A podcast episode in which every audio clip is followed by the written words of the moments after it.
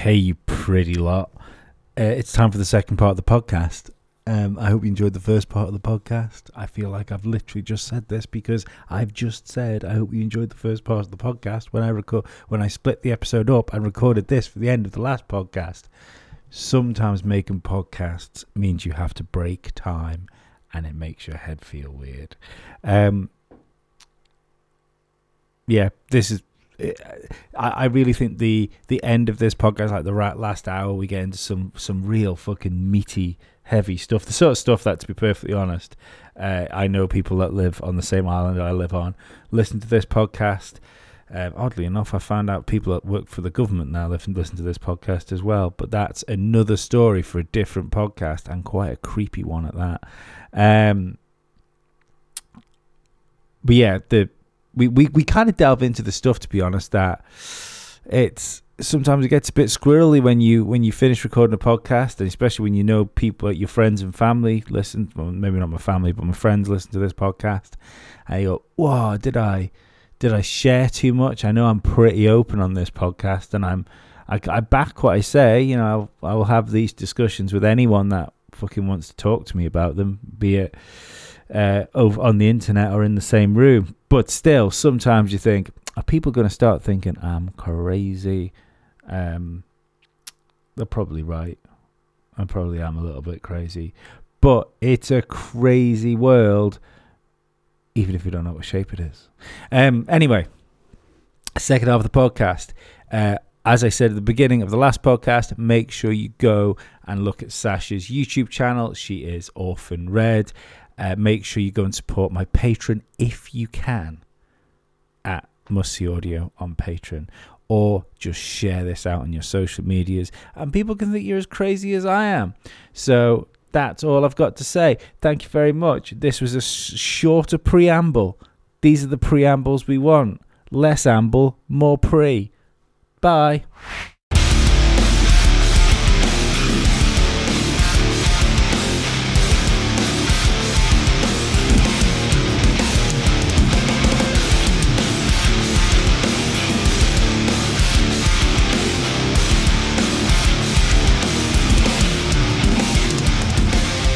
Their idea is to see not with their eyes, but with their consciousness. And the things they've seen, there's not words for it. And what are their ideas about the moon? That it's a hologram. It's not that it's it's not that so much the moon is it's talking about the wave. That that wave that you see on the moon is actually on everything. But the way it's so far away and the way that it has to reset in such a large way and the, the digital means that we do use to perceive it allow us I to perceive it. You. That this, yeah, it's it's going on all the time, but it's yeah. so close to you right on, you can't see it. And it's not that it's a matrix or I don't know, maybe it is, but um, it's you that do, we're, we're, we're in like we're in the middle of the wave reset, like so you don't know it. You know what I mean? It's kind of like yeah. being on the crest of a giant wave or a storm surge. You don't know you're in the storm surge because you're on a little boat in the ocean being sucked up. You don't yeah. know till your boat gets deposited on land. Mm. Same in thing. the same way you, you can only observe heat, like heat haze you know, on, a, on, a, hot road yeah. at a distance. Yeah, not, the perspective allows them to see it. But if yeah. you're using your consciousness and not your eyes to perceive the world around you, um, yeah, interesting things have come up from auras, mm. consciousness, the point of life. It's pretty interesting, and it's only getting more interesting. Oddly enough, if um, if if the flat flat Earth model was right and the moon was a physical object, probably wouldn't have had to fake going there. Unless you just can't get there because it would have been a much shorter journey. well, yeah, I don't think we went there. But so uh, for the for the nature of the moon, like I don't think it's yeah, I don't think it's a big rock in the sky to be honest. But and the lunar wave, I like this idea that that that refreshing that ref, that mm-hmm. refresh, I guess, the, yeah, mm-hmm. is happening everywhere. But I think this is what I don't know if this is what Flat Earth taught me or this is why I got into Flat Earth, but I'm able to hold two contradictory points of view at the same time and be at peace with that, mm-hmm. right? Because I don't have to believe something to entertain the idea.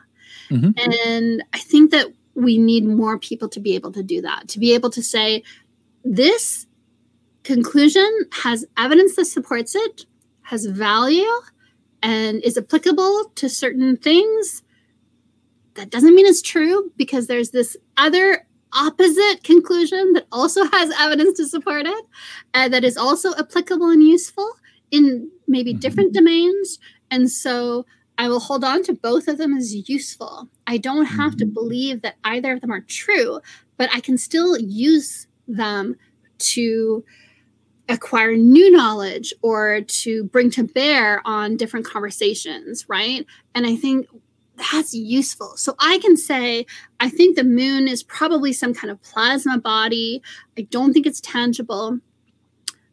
But then if if if you want to argue that the moon is a tangible object i won't necessarily shut my mind down and say no it's not i'm open to that and and if you provide me with strong evidence for that then i can entertain that and and i'm okay with kind of having these two things that could be true and saying i don't have to decide which one is true because we don't know yet right mm-hmm.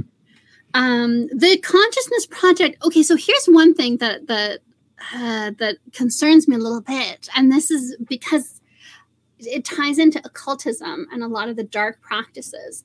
Mm. A lot of the experiences that people have, things like DMT and, mm. and even remote viewing and things like that, you come across these entities, and at first they're all love and light, and they want to help you, and they want to give you information, and they want to, if you you know cut yourself a little bit and give them a little blood sacrifice, then they'll help you sell homes in LA because you're a realtor, you know, because they have nothing better to do with their time, and so they always start out wanting to help. And then at some point it always ends up with with blood sacrifice. Mm-hmm. right? It does like, seem to go that way. Some well, I think it's some people. I think it's what you're what are you trying to get? Set and setting is important. Desire is important. Focus is important. Like what what are you there for? But it's not necessarily yeah. we can't necessarily prove that those are not just representations of our inner selves of the Possibly. darker parts of our personality mm. and i think humans we still have that beast instinct we still are animals and so we still you know our urges for sex and violence and blood and it's still sometimes all at the same time Sometimes, well, not too often, but we all go through that vampire sex phase, right? but like, I think people have to be careful to not take what they learn either when they're on DMT or mm-hmm. when they're in a mystic state uh, on ayahuasca, remote viewing. You can't take that as truth. You can take it as data but it's mm-hmm. not truth, mm-hmm. right? And that's I think one of the things remote viewing teaches you is you can remote view you know, Ingo remote Ingo Swann remote viewed the moon and he saw mm-hmm. aliens using naked humans as slaves on the moon, right? For their mining colonies there. Oh, that would never work, you know, with no atmosphere. You'd be right? naked. Well, I think he saw biodomes, right? But it's this idea that like so because of that the remote viewers who are maybe more devoted in a religious kind of sense to Ingo mm-hmm. as their cult guru because of that one thing they can't let go of that idea that that there must be a physical moon that there must be aliens that there must be humans on the moon that are being used as slaves with remote viewing you learn that i can remote view not just physical reality, but your ideas about it. I can remote view Harry Potter's favorite magic wand, or I can remote view Harry Potter's conversation with his wife that he's had having right now, let's say, right? Um, I will get data from the stories that were written by J.K. Rowling. I will get data from the movies. I will get data from the fan fiction. I will get data from J.K. Rowling that she thought about but didn't end up writing into the book. I will get data from the strong beliefs of all the 13 year old girls on TikTok who think that they are Harry Potter's perfect ideal wife, you know? And, but I won't unless I'm an extremely talented remote viewer, I won't be able to know which ones of those data points are what we might call real and which ones are fictional because the data stream doesn't differentiate. And so when people you know and that's what i would say with the, the consciousness the global consciousness project or any kind of research into occultism and dmt and mysticism and remote viewing people often don't understand the difference between the data and the truth. And and i think that's really dangerous because i think what happens is people end up going down the darker routes that are our own internal darkness that gets reflected right mm. i don't know what do you think i think you got to be comfortable i think most people aren't comfortable with themselves and knowing who and what they are and what they can do as far as the particular project i'm talking about which again it's not scientific it's unfounded it's individuals but they're all high IQ, high success. Like they're it's and not only that, the the selection of the individuals are all different, wildly, and yet similar in some instances. And again, manifestations that have happened have been wildly different, but again, very similar.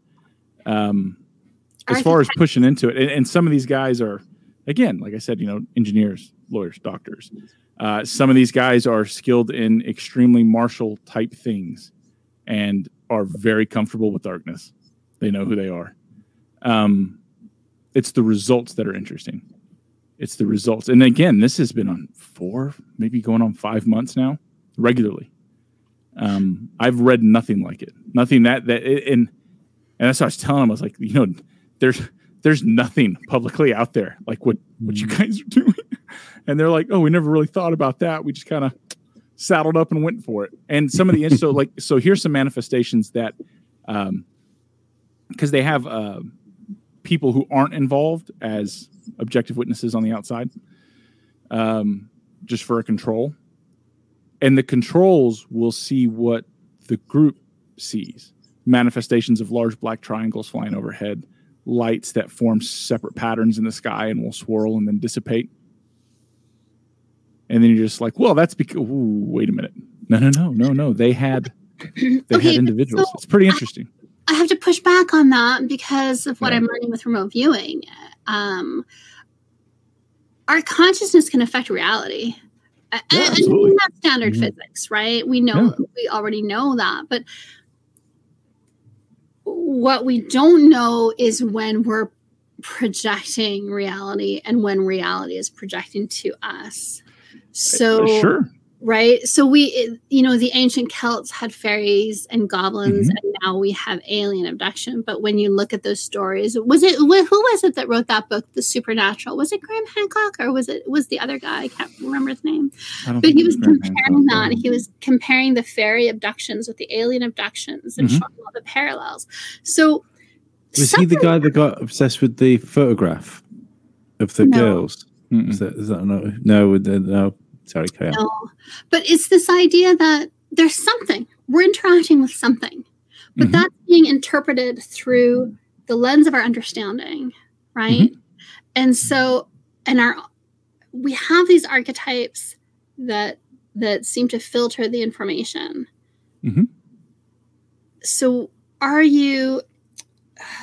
Is reality giving you what you expect, or is there something there? Either way, it's wildly fascinating. Mm. Oh, totally. yeah, you're, you're, I mean, so it doesn't matter. There's nothing to push back against it. it. Whether it is something there or a mass manifestation in physical reality that is witnessed mm. by non-participants is probably a bigger deal yes. than something being there and being able to be perceived. It, I mean, either way, again, it you have to understand that these guys started this thing with no assumptions, no theory, just the willingness to put up a sail on a ship and see how far I can go across the ocean. I love it. it. Yeah. So it's interesting. If it's interesting. if I had to pin um, a flag to, to, to, to, to an idea, yeah. Uh, if I had to pin my, my my flag to an idea, I would put it that we're it's not so much reality like projecting on us, is that we're all looking at reality through a lens. We're look we're creating reality through the fact that we're a solid three dimensional object. I think the consciousness is separate to our to our meat suit. So you're you're loosening the bond between body and soul, for want of better words, when you use hallucinogens, and you're you're essentially getting a, a glimpse into probably what happens to us when we don't use the body anymore. That's what that's what I, I think that's there all the time. But I think what's what everything that's around us, because we look through it through the through the lens of being solid, we only see this. We we create what's around us, Mhm. and if you pull us out of it, that's when you you you find some interesting places. Lee, you had a pretty interesting psychedelic experience, right? I hate calling Yeah. that. I feel like it belittles them, but that's just the nomenclature that we have for it. So Yeah, um, yeah. I've been the it's it was the only time I've took like various drugs and stuff over the years. Only time time something like this this really happened, but um, it was the first time I ever took mushrooms. I was with uh, with some friends. They'd all done, all done it before. Um, I'd eaten before we uh, before we went round to my friend's house. So uh, it was my first time. He was like, just like take a pinch because they were just dried. They weren't in tea. And uh, so I did this. We sat around. Everybody else started coming up. And now I like mushrooms in general. Just in general, fungus is good food as far as Lee's concerned. So I was just looking around at everyone else, and I'd never done this before, so I didn't really know what to expect. And I ended up just sat there snacking on these things like popcorn. And I, I always joke that like I took enough to shake hands with God. And um, I, uh, um, so we, we went for a walk, and I had the, the usual thing. There was gorse bushes, and I, I remember um, we were walking up past gorse bushes, and the the yellow uh, flowers on the gorse were glowing and leaving trace marks in the like behind me as I walked past them. I remember thinking to myself because it was pitch black. Um, that really confused me because I know how color's made. You know, I know that colors texture and how light refracts off things that that give color. So I didn't understand why I could see such vivid colors on individual things. It's not like I, there was a yellow hue over everything. It was on these individual things. Anyway, uh, carried on. Other like what you would expect from uh, psychedelic experiences happened, but then I turned around to my friends. Look, I I really don't feel well, and I violently threw up, and I lay down in the field, well, field slash lane we were in. Luckily enough, I was with good friends for about forty five minutes, and I remember um, lying. Because this was the first the, the first thing I was when I I, I I suddenly understood, or later on, I should say, I understood what this uh, idea of ego was. Whenever people talk about losing ego, I always had it down to that. Like I, I, I was mixing ego and arrogance, so that's always what I had in my head as ego. And I remember lying in what I felt like was water, and it had a very, very similar um, feel to the what where you hear about people with near death experiences. And um, I remember the first thing I thought was because I could feel water on my hand. I I thought I pissed myself, if I'm perfectly honest, and I was instantly embarrassed thinking my friends were around me. And then I it was it was that point where there was no body. I didn't realize I didn't have a body, but I it was that f- I didn't go, oh fuck, I'm a fucking consciousness floating around in infinite space. It was just a sudden knowing that there was nobody there to be had, and it, it wasn't a shock. It wasn't a um, surprising thing. It was just right. And then I, I, I was lying down, and I remember feeling really small. And essen- essentially, these, I'm, I always say eight. Don't know the exact number, but eight's always been the number in my head. Black figures surrounded me and it was the um for of the they didn't have capes on but for all the world that's if you can think of the the shape of like a head and then rather large shoulders that tapers down it was almost like they had a cape that sort of swooped in and made them quite slender. And um they didn't communicate with me but i felt pity i felt that they felt sorry for me and that I shouldn't have been because I, I was 19. Uh, I shouldn't have been where I was.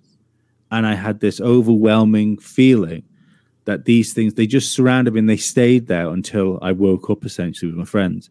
And I had this overwhelming feeling that whatever was outside of those people or things, they were protecting me from what was outside and they stayed with me until I came around. And it, no word of a lie, that happened to me. I'm, I'm 40. That happened to me when I was, say, 18 or 19, uh, maybe, maybe 20, around that sort of age. That experience stayed with me all the way up until I started getting interested in this sort of stuff. And I read like the um, DMT Spirit Molecule, and then I read um, the the follow up book to that. Um, and it, it took me that amount of time to just process those things that had gone on. So yeah, it was it was really strange, and um, it's you, you always worry because like the I, I I always think that you don't actually remember things. You remember the last time you remembered them, but that's always stayed pretty pretty vivid. In, in, and I mean, to be perfectly honest, the fact that I'm sat here on a podcast relaying a story in reasonable detail from when I was in my late twenty, late late teens, early 20s mm-hmm. shows that it it had a profound impact that stuck with me up until this point. Do I know what it means? Absolutely fucking not. But, um, but yeah, it's uh, that it, it's helped me form this form this idea of where I um, I, I fear death less now. I think I'd probably fear death a little bit more if that hadn't happened. So that's got to be a positive. I fear, although I don't want thing, I don't want to lose family members and stuff like that. I fear losing family members less because I I feel there's something else that I'm, even if I didn't see what's there, I think I had a look through the window. You know, it mm-hmm. was it was it was really interesting. I definitely need some of these mushrooms. they grow everywhere, man. Just go get to hunting. It, that's such a fascinating story. Um, Sasha, yeah. have you ever had an experience like that? I have had an experience, and I'll tell you about it. But first, Dave, I want to apologize. I kind of, uh, I wasn't meaning to suggest uh, anything to undermine the validity of what this group you're talking about is doing. I'm sorry if it came across that way. No, you didn't come across that way. no, I think I have this. I've I've learned this about myself, and I recognize it more and more recently. I have this defense mechanism. I don't like that there's so many people who get into psi and into psychedelics and end up in this place of nihilism right? Because the mm-hmm. physical world isn't real, because the other plane is more real, because so what we do here doesn't matter. And so they can be monstrous here because it doesn't matter. It's all a simulation. And I think that I have this natural instinctive response against that. And I don't like, um, I also don't like the people who go down that route and end up doing dark things, uh, using it to manipulate other people, right? Because once you learn mm-hmm. how you can use intent or manifestation, then you can use that to to manipulate people around you. And I think that the fear or the anger uh, kind of mix in me and so i think i automatically kind of push back against people who want to go into these realms and and and take it as too much truth. I always want to say, you don't know if it's true. Even if you can prove that this is a simulation, that doesn't mean mm-hmm. that the simulation doesn't value a certain moral order, right? A lot of people mm-hmm. who decide that this is a simulation, they think that they therefore it's amoral. But there's no even if you can prove to me it's a simulation, you can't prove to me that the designer of the situa- of the simu- simulation isn't prioritizing moral order right mm. and so that's so i want to mm-hmm. apologize that's that defensiveness so i didn't mean to to suggest that what they're doing is in any way less valid or less real or less important I, i'm sorry if it came across that no way. worries no worries um, uh, i think and and what they say is the propaganda surrounding a lot of these things is very heavy including for them.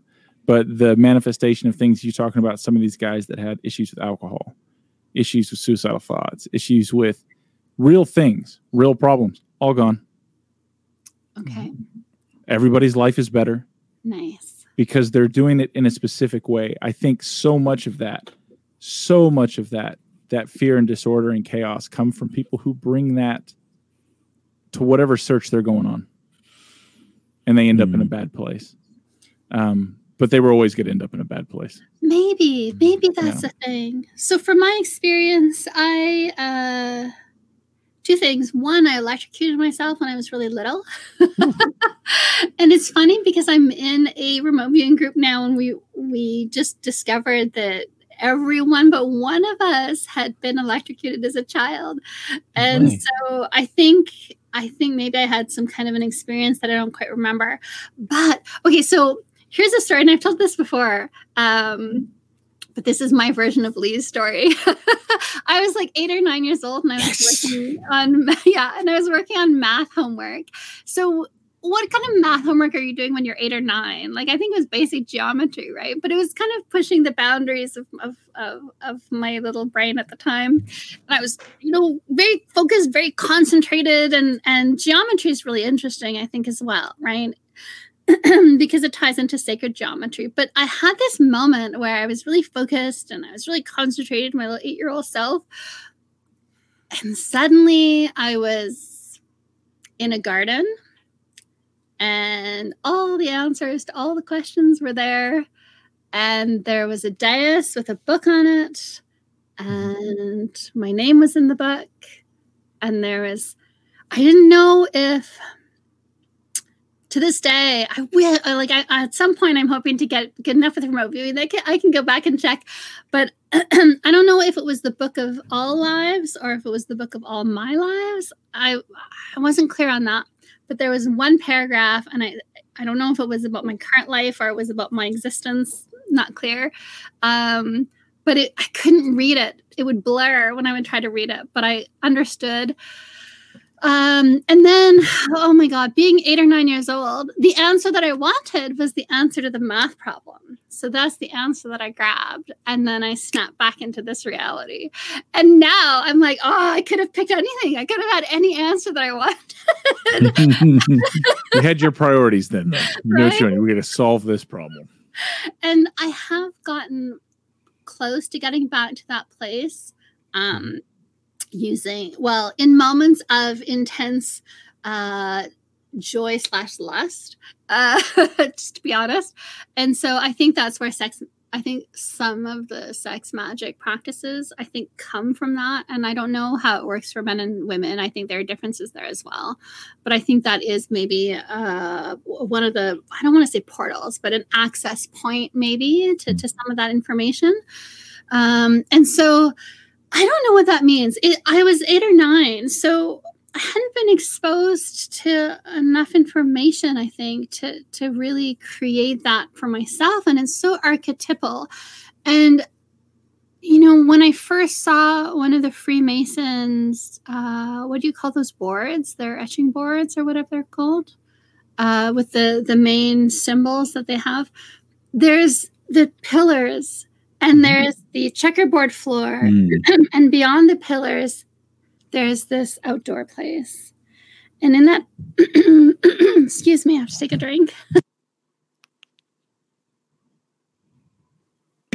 Okay so in that outdoor place that's very garden like they often have a dais sometimes the dais is inside on the checkerboard between the pillars but sometimes it's outside but there is that dais and there's a book on it and now it's interpreted as the bible right um, I don't think it's the Bi- I I don't and and the Mormons talk about the book of life and you have to have your name in the book of life in order to be saved. So I was 8 or 9 years old. I didn't know about all of that stuff. So that's why I think I believe that there are these archetypes that that are I don't know if it's genetic history, genetic memory. So it, it's beliefs that we create. I don't know if it's the data stream that I access with remote viewing, if it's that same kind of you're just, I was accessing the data stream with the information about people's common beliefs, but I was accessing something, this place that these other groups of people have accessed and have represented in their own ways. And so, and I believe that that exists not as a tangible place, but I believe it exists as a conceptual place. And I don't really know what to make of it. But like Lee, like you were saying, that that the vividness of the memory, that's how I feel. Like mm-hmm. that happened when I was eight or nine, but like everything about it is such a visceral memory. Um, and, and such a strange one so yeah so there's that. There's also this thing in remote viewing called the islands of belief and that's what i was talking about earlier with the harry potter.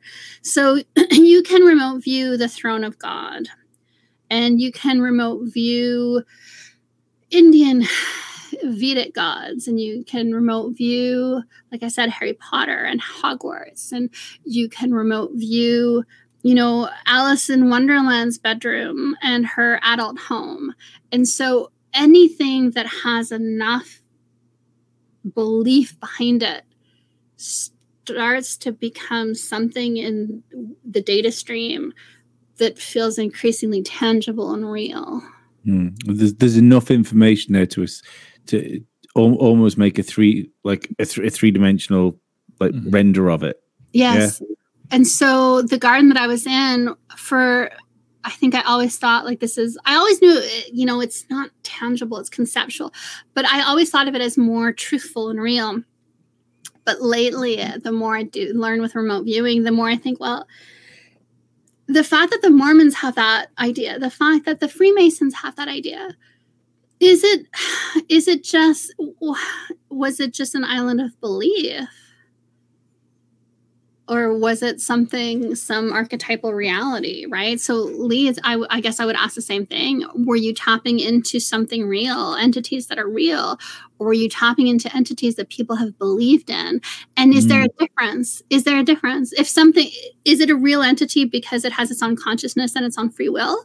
Or if you have a group of druids that believe in something for hundreds of years and then that has like a simulated consciousness and, and a simulated free will, at what point at one point does that become an entity in and of itself, right? I have a mm. friend who's a really good remote viewer and he's kind of psychic and he's too sciency to call himself psychic, but and he goes to all these sacred sites all around the world and he went he was in Peru, I think, where there are mountains that people worshipped as gods. Mountains, which is a strange mm-hmm. concept to us today, but I guess in those days and he could feel a consciousness there that he could interact with. And his idea was when you worship when you focus your attention on something it somehow allows the underlying substrate of our reality to kind of manifest a consciousness there. So you're kind of pulling the information into coherence.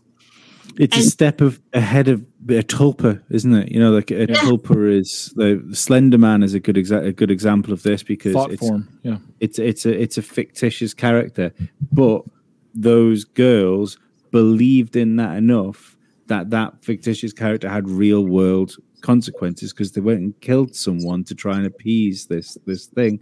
So mm-hmm. it's that it's that step further of you not it, it you you're not just making it real because you've you've acted so there's a consequence of it. You're making it real because you've you've thought it into existence. Yes. And that scares me. That's why like dave that's why i was defense that scares me a little bit that people can create egregores thought forms with their intent mm-hmm. and their focus mm-hmm. and have those have an effect in the world. And the only people that have really put a lot of time into it so far are the people who have dark intentions. Mm. And makes so, you wonder. So sorry, sorry, I thought you were going to finish. So carry on. Well, no, it just the people who are love and light, excuse me, don't tend to create egregores to go get revenge or go do something mm-hmm. for them. It typically is the people who are angry with the world that they are powerless and so they want power. They're desperate for power. And they're the ones that are creating these thought forms. And so once you create all these templates, those templates are easier to access for other people. So then other people that come along end up accessing these darker egregores. Mm. Maybe uh, I've I've I've often thought um, it makes you wonder what would happen if, for instance, you you terrorized a huge portion of the population of the world and made them sit inside their houses for two years. It makes you makes you wonder what, What you can get ripples that will have into the future. Oh, don't to mention uh, get that uh, good sacrifice going by fouling their blood. Yes, Willingly. well, Get him to take it willingly. yeah. Imagine what you could do. Imagine what you could do if you set up that kind of ritual on a global scale. What Mhm. could you bring through? That scares me. It is scary. It, it, the, um, I mean, this is what like what you were saying before, um, uh, with the the the the idea of nihilism and people people think that maybe that there's no there's no point in doing good things on the earth. I think there's there's a good pointer to that sort of stuff. Is that there's there seems to be some pretty bad people that have done some pretty dark stuff. Um, and their main mission right now seems to be for them to make sure that they don't have to leave this place. So they're fucking worried about something that's co- that that's coming down the line, as far as I can see. Yeah. You, you know something that bothered me about the whole whole thing in the force, and I think we've talked about it before. Obviously, we haven't talked about it with Sasha before. Um, is the having some experience with different facets of, of government at different levels. Uh, when they want something done, they don't care. Like if if it's a need, they're just going to do it, right? They don't Mm. they don't give a shit. They don't want your buy-in. They don't want you to voluntarily participate they will wrestle you to the ground with men who are trained to do it and then do it against your will because that's what they're going to do. And if this is that catastrophe that this is going to happen, why? Why do you have to have a global buy in? Even in countries that are basically totalitarian at this point, you have to opt in willingly. You have to choose to take it, or I'm going to lock you up indefinitely. I will not force this on you, Mm. but I will make your life hell. Why is that such an important thing? If it was truly what they believed or or what the government believed, right or wrong, science, this or that, if that's what they believed, unless it was a ritual, because a ritual requires buy-in. You have to participate. It cannot that, be forced in. and maybe there there is a more complex system around karma that we've no idea of. You know that we, we, Yeah. we, we that karma is another one of those words which has been completely diluted, hasn't it? You know, it's the Yeah. we we don't we don't really know what it means anymore. But if there is a hard and fast rule book of what we should what we should be doing to each other and what we shouldn't be doing to each other, um, maybe a like you say a buy-in is a way to usurp that like cosmic payback. Did you guys ever see the movie Bedaz? Was it? I think it was Bedazzled, Bedeviled. It had uh, Hurley, Elizabeth Hurley, and uh, who is the? Anyway, the guy sells his soul to the devil, and he's like, "Well, you made me make that wish. It's not like I put a gun to your head." And she's like, "You literally put a gun to my." He's like, "You could have chosen not to do it." it's it's one of those things. Like it's still caught him on the. Well, you chose to do it, Mm. but the consequence. So It's like the de- Devil's Advocate. That, that's, that's a good one too. Yeah, I like that movie. Great movie. That Yeah, Yeah. okay, Keanu Reeves, not his best performance, but it was an amazing movie. yeah, he, he never he never does a good performance, but he's just such a nice guy. He is such a nice guy. Okay, well, John Wick though, I he love can't act. He John cannot Wick. act. He so he embodies John Wick. Well, I guess John Wick doesn't really have to act much because it's just violence and Yeah, amazingness. hyper violence. But I He's a love gr- it. Great. He's a great character though. His shooting's good in that. He trained with uh, Yeah, Taran you- Tactical you- for that. He did you- good, man. I mean, Yeah, I he's don't know on if. I had a gun myself, as you know, Dave, but I do know he, that. look, he looks like a man that can fire a gun. But he can, man. He can. Like those, the, like the shotgun tactical reloads, and that was it the second one. Yeah, those are that's on. Like that's a lot of training to get that that motion and to build up the calluses, even to make it look like that. Even He's better done than that a Arnold. lot. Even better than Arnold. Arnold who? Schwarzenegger. Swastika. I don't think he actually knows how to use a gun. I've seen, I saw like the behind the scenes Keanu training for John Wick, and Yeah. yeah, he's a master. Yeah, He's. I really like that movie, the series. Um, but okay, so Yeah. Dave, you're saying that that people have to willingly consent to be involved in a ritual. Um, Mhm. So then, are we? Are we dissenters, and and what does that mean for us if we're dissenters? I don't know. There's nowhere on the outside of it. At least Mm. I, me, and my family are. Uh, we'll see. It's all we can do. You know, it's it's kind of. I have a friend, and and uh, um, we talk about flat Earth back and forth. Because again, I, I like the idea, and I get where you're on that because one of my things to do is my wife. I drive my wife crazy. I love to do it with people that well. That was a weird hiccup for a second. Um, I will argue the point that not only I do I we've believe lost Dave. Dave, your your your reception is uh, terrible. going down. Yeah, Reggie, You've Have you got, you got a storm going on. You're about to tell No. secrets you're not supposed to tell. now, now you look like a demon. He's gone very. Oh my Yeah. word! Screenshot that. he doesn't work for the CIA. He works for the Illuminati. Yeah. You're back now. You're back. You're back. He's you back. He's us. back. Am I back now? Yeah. Oh, maybe I shouldn't shouldn't make those points. I'll leave. No, no, do make them. Please. Sasha, I interviewed this. The first interview I did with Dave, how we became friends. It didn't record properly. Every time he spoke Yeah. about something he shouldn't have sp- spoke about, it went Life's weird. weird, man. Mhm. Stranger than fiction. No, so one of the points we were making, like we talk about flat Earth and things, and again, so again, one one of the things it drives my wife crazy, but I will argue a point of view that not only do I not agree with, it, I may not believe with, I, I may not even think it's morally just, but I'll definitely argue on the side of it just because. Like I don't, I don't have to have a reason, right? Because I may change my own thinking, someone else may change my thinking. I don't know. Um, so we we go back and forth about flat Earth, and he made a point that had never occurred to me, and it made sense. He's like, whether we're on a flat Earth or a round Earth, or this is some kind of alternate reality, or the nature of reality itself is something that we can't even conceptually grasp, right? It's beyond us. He says it doesn't matter. None of us are getting out. we're all on this trip moving together. Doesn't matter. And I was like, People think That's- they're getting out. th- yeah, yeah.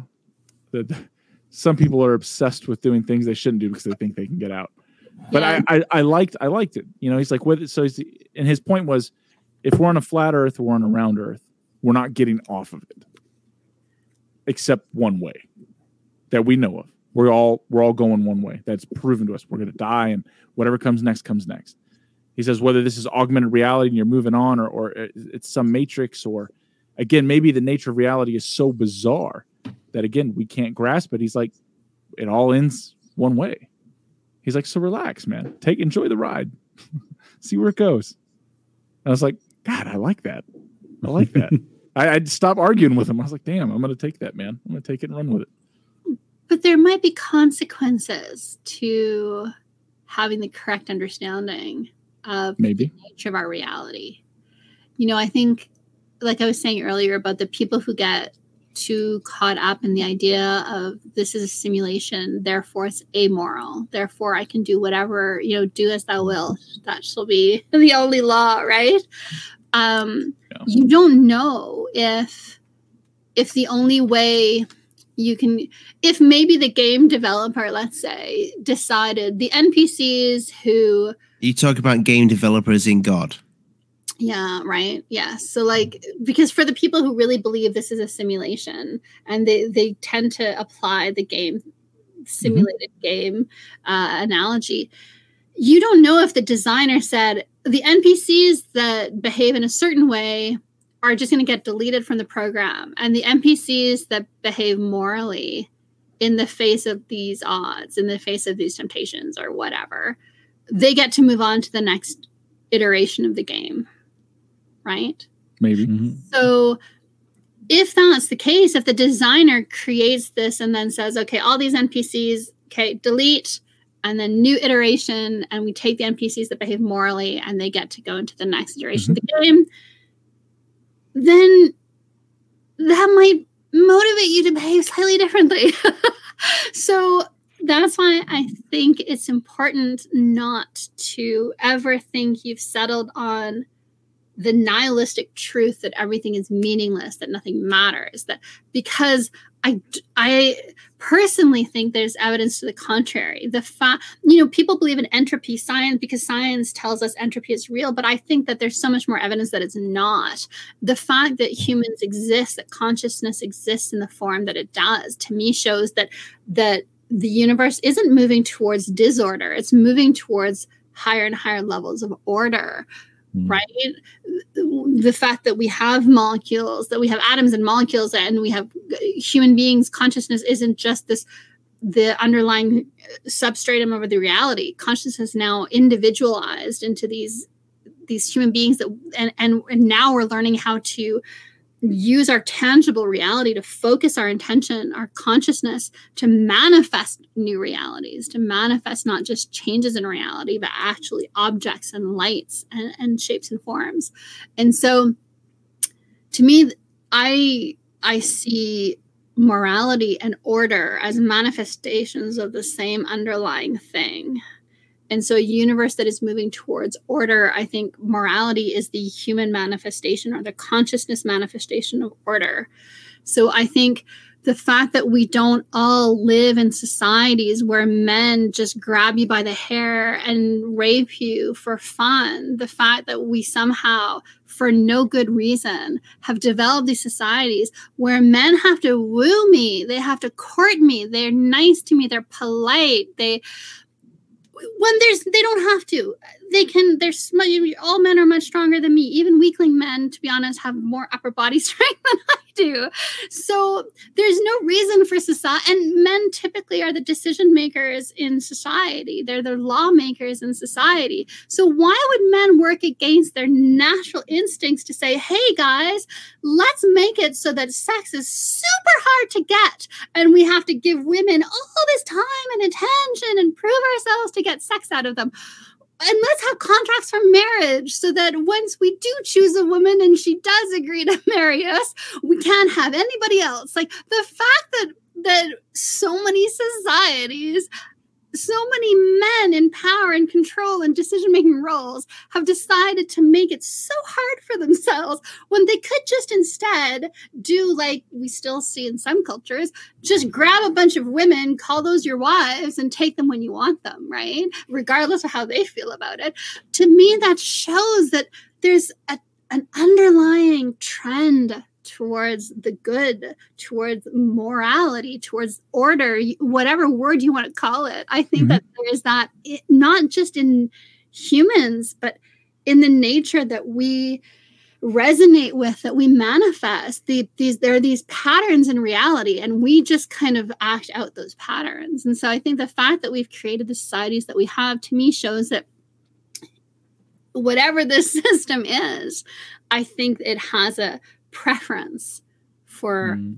order and uh, the consciousness manifestation of order i would call it morality and i would call that goodness and so and i maybe i need to believe that maybe i want to believe that but so i think that a lot of these groups that that think that they're going to find a way out i think because i think that they're they're trying to go against that moral order. And and i think that there are deeper reasons for that. Does that make sense? The mm. ritual and the consent and the fact that you need consent. Yeah. That implies that order right? That moral code. Something. You, you, you speak about code a, a, a lot. Do you see a number all the time? A certain number six. Other than oh, that, six. Okay, I, I, had you. I had you down at a thirty-three, but no, no. This the thirty-three thing. That's another thing. Like, I really do think that there are patterns in the underlying information uh, to our reality that resonate at all different levels and in all different manifestations. And I think that's why 33, I don't think that people use 33 to indicate nefarious intentions. I think 33 is one of these numbers that resonates through reality. And so it comes mm. out. No, I, I see it constantly, like literally constantly. It never stops. And what do you make of that? I have no idea. Just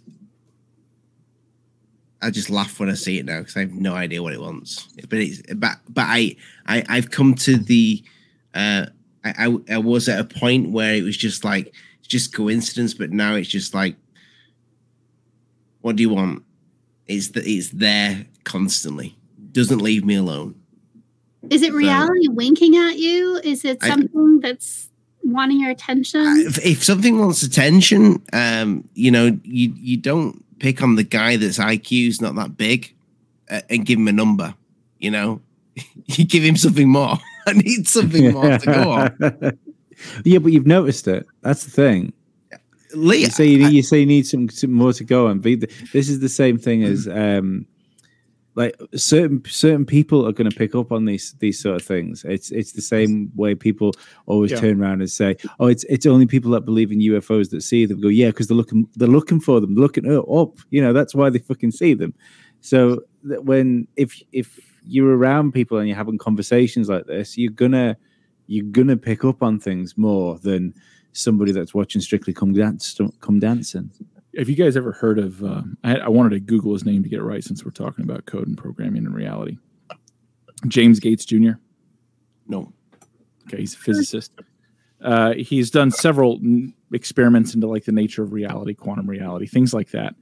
And through some of his mathematical modeling of like the universe and the stars and alleged dark matter and how it relates to neural pathways and this and that, he's like he's found a repeti- uh, uh, a code that's commonly used in base programming algorithms and language to make up data that's already in programs. It was written a long time ago. He can tell you the name of the guy who discovered it, and the guy even says he discovered it. He didn't invent it. Uh, and it's been used since programming's been a language. It's the infill algorithm between code. And he's like, and and Neil deGrasse Tyson was on a stage and I was like, well, where did you find this? He's like, in everything, in every fractal pattern, and every math. He's like, this this you can derive this mathematical formula that is clearly being used that we still use to organize data in free form code and, and and to get things to work together. And it was pretty interesting because you know I'm not a fan of Neil deGrasse Tyson or a lot of his his lackeys, I- and it's weird they had this guy on the stage with him because they just all kind of go because he's got all the credentials to back it up. Mm. He knows exactly what he's talking about. You can't say, well, he doesn't know. He's the foremost expert in these fields that you people call to answer questions, and he's telling you there's an element of design to the system. It's interesting. It was Mhm. error correcting codes, wasn't it? I believe so. Yeah. So what Not does that programming? what does that tell you then? If it's error, error correcting codes, that's that's that suggests that things get patched. Surely, you know, that things get patched and fixed, and you know, if if there's a leak somewhere in reality, it can be gone in and fixed and then set right. yeah i mean it's it's interesting you know a, a lot of the people like you were talking about earlier they jump to the matrices and this and that and uh, i don't know I, I definitely like my friend's appeal to it to a certain extent you know you got i think i think the problem comes in when people start getting obsessed because you, you you spoke to this several times sasha as uh, people that get lost on that that road it seems and they start getting dark because they get obsessed with getting out or getting power or getting through instead of just sitting back and saying you know what this is probably built and it's been built for me and everyone else. Let's have a great time. Let's sit back and be cool. you know what I mean? Yes. Yeah, like sit back at a fireworks show. Mhm. Let's Yeah, do the relax. abundance and the magical and the beauty and the wonder and Yeah. appreciate make- and contribute to it. Let's make s'mores and travel. You know, have kids, have fun. Yeah. I Find someone can't to share give him life with. beer. Yeah, Exactly. yeah, something. You know, uh, yeah, it's something.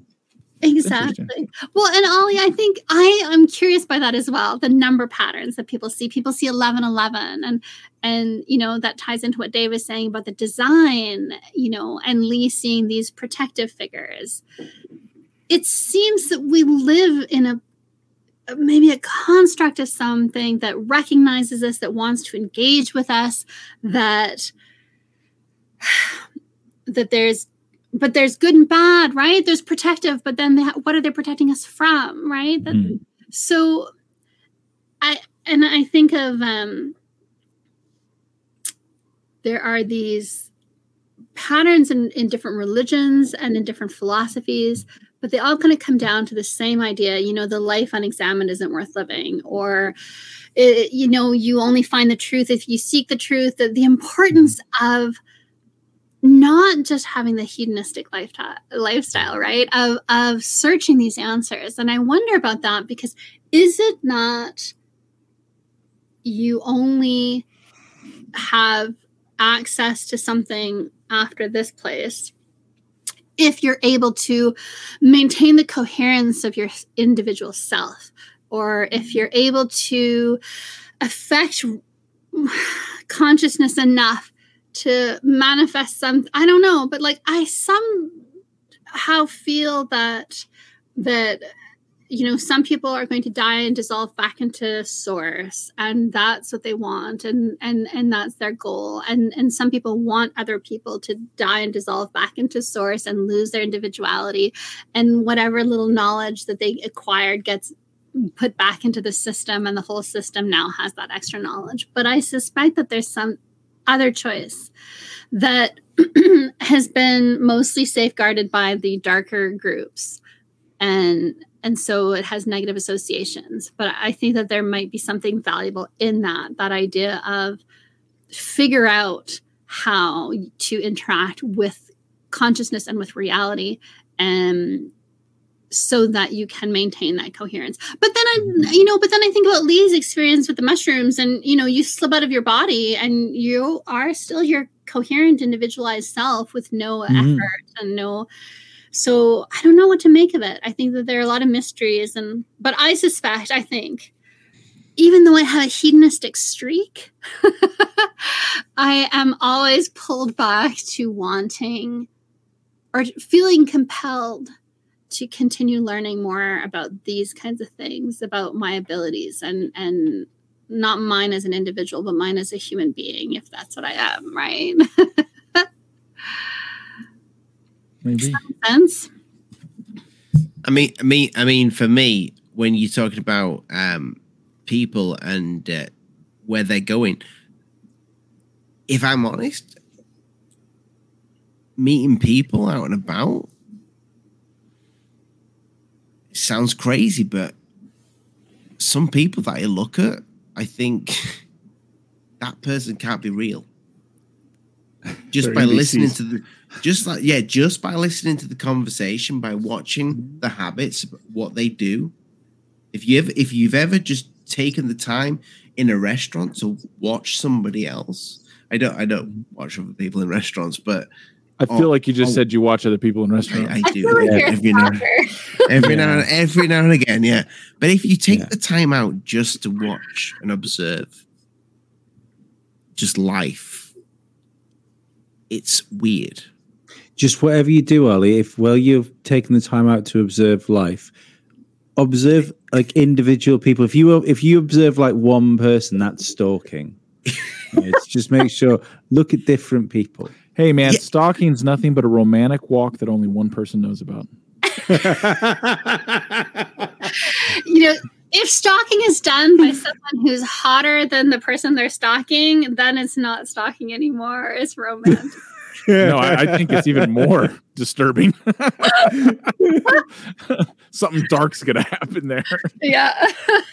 but you know what I mean, though. Yeah, the NPCs. You, you've seen people. Some people that you you you you'll be in a coffee shop and you'll overhear a conversation, or you'll watch what somebody does, or you'll you'll witness somebody just being so fucking rude to somebody else that you just think that that's just for me. That is just for my benefit, for me to feel this way, because that cannot be a real fucking human being. It feels no, like there's it feels like there's a moral co- corruption of society right now. Yeah, it feels mm-hmm. like there's so, um, and it, it, I, I don't I don't know what reason. I think you could use. Um, i am probably closer to being religious now than I ever have been. I, I wasn't grow, grow, I didn't grow up in a religious household or anything like that. Um, but I definitely think there's something to be said that um, Christianity, when more people, uh, more Western people believed in Christianity, it was like a moral scaffolding that sort of kind of held everything together, and that seems to have fell apart a little bit. But if you look at, like, like you said, I mean, this isn't. In, it's that thing, isn't it? Of like, individual people aren't stupid, but lots of people together, lots of people are stupid. Um, but if you were to break it down to where people people are now more self-absorbed they they can go vast vast amount of times without really interacting with, with other people um we live in a reasonably like hedonistic society now you know with be it um, just like I mean, just the like the vast amount of like pornography and stuff like that on the internet and the things Yeah. now. You know, it's it's it's overwhelming. If if I was uh, Aleister Crowley, for instance, looking back at like hedonism and the do what thou wilt thing, I'd feel pretty fucking good about what was going on right now.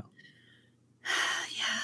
It feels like that to me. you know, It, fe- it feels like there is a, a an organized corruption of things. Yes. See, that's a good segue to start talking about Parsons and JPL Labs and how they discovered that place and the rituals that were taken out there with uh, all those people. But Mhm. uh, that's a very long topic. Well, can you tell us a little bit about it? Because I would Yeah. be interested to hear Are you. you not familiar? So uh, I believe it's Jack Parsons was uh, kind of an acolyte of Crowley, Right. and him and um, who was it who wrote that uh, Scientology? Hubbard, L. Ron Hubbard. So him and Hubbard were doing sex magic rituals out in California. That's how they found the place where JPL Labs is now founded, as well as Area 51. Wow. Okay. Yeah. I He- know and- that and- yeah. Crowley. I know that. So he had the sex rituals, but I, I also know that he also was uh, raping boys as Yeah.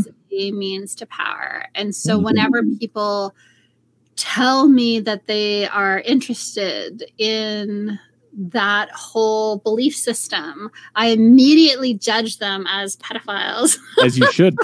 as you should. Yeah because they are.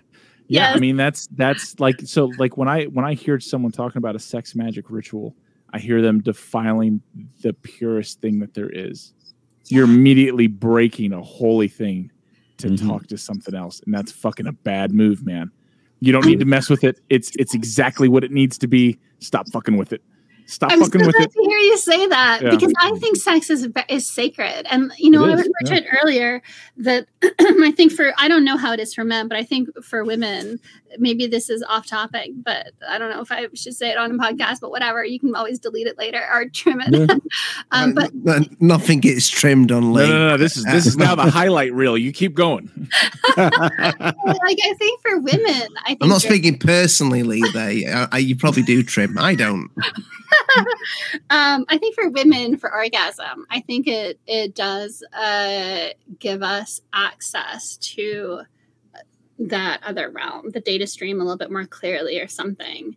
Uh, that's in my experience, and and I think, and I don't know what it is for men. And so I think sex is really sacred because I do think that there's a bonding. And I know, okay, there's the oxytocin chemical that gets released when you have sex, and that bonds you physically with the person you're having sex with.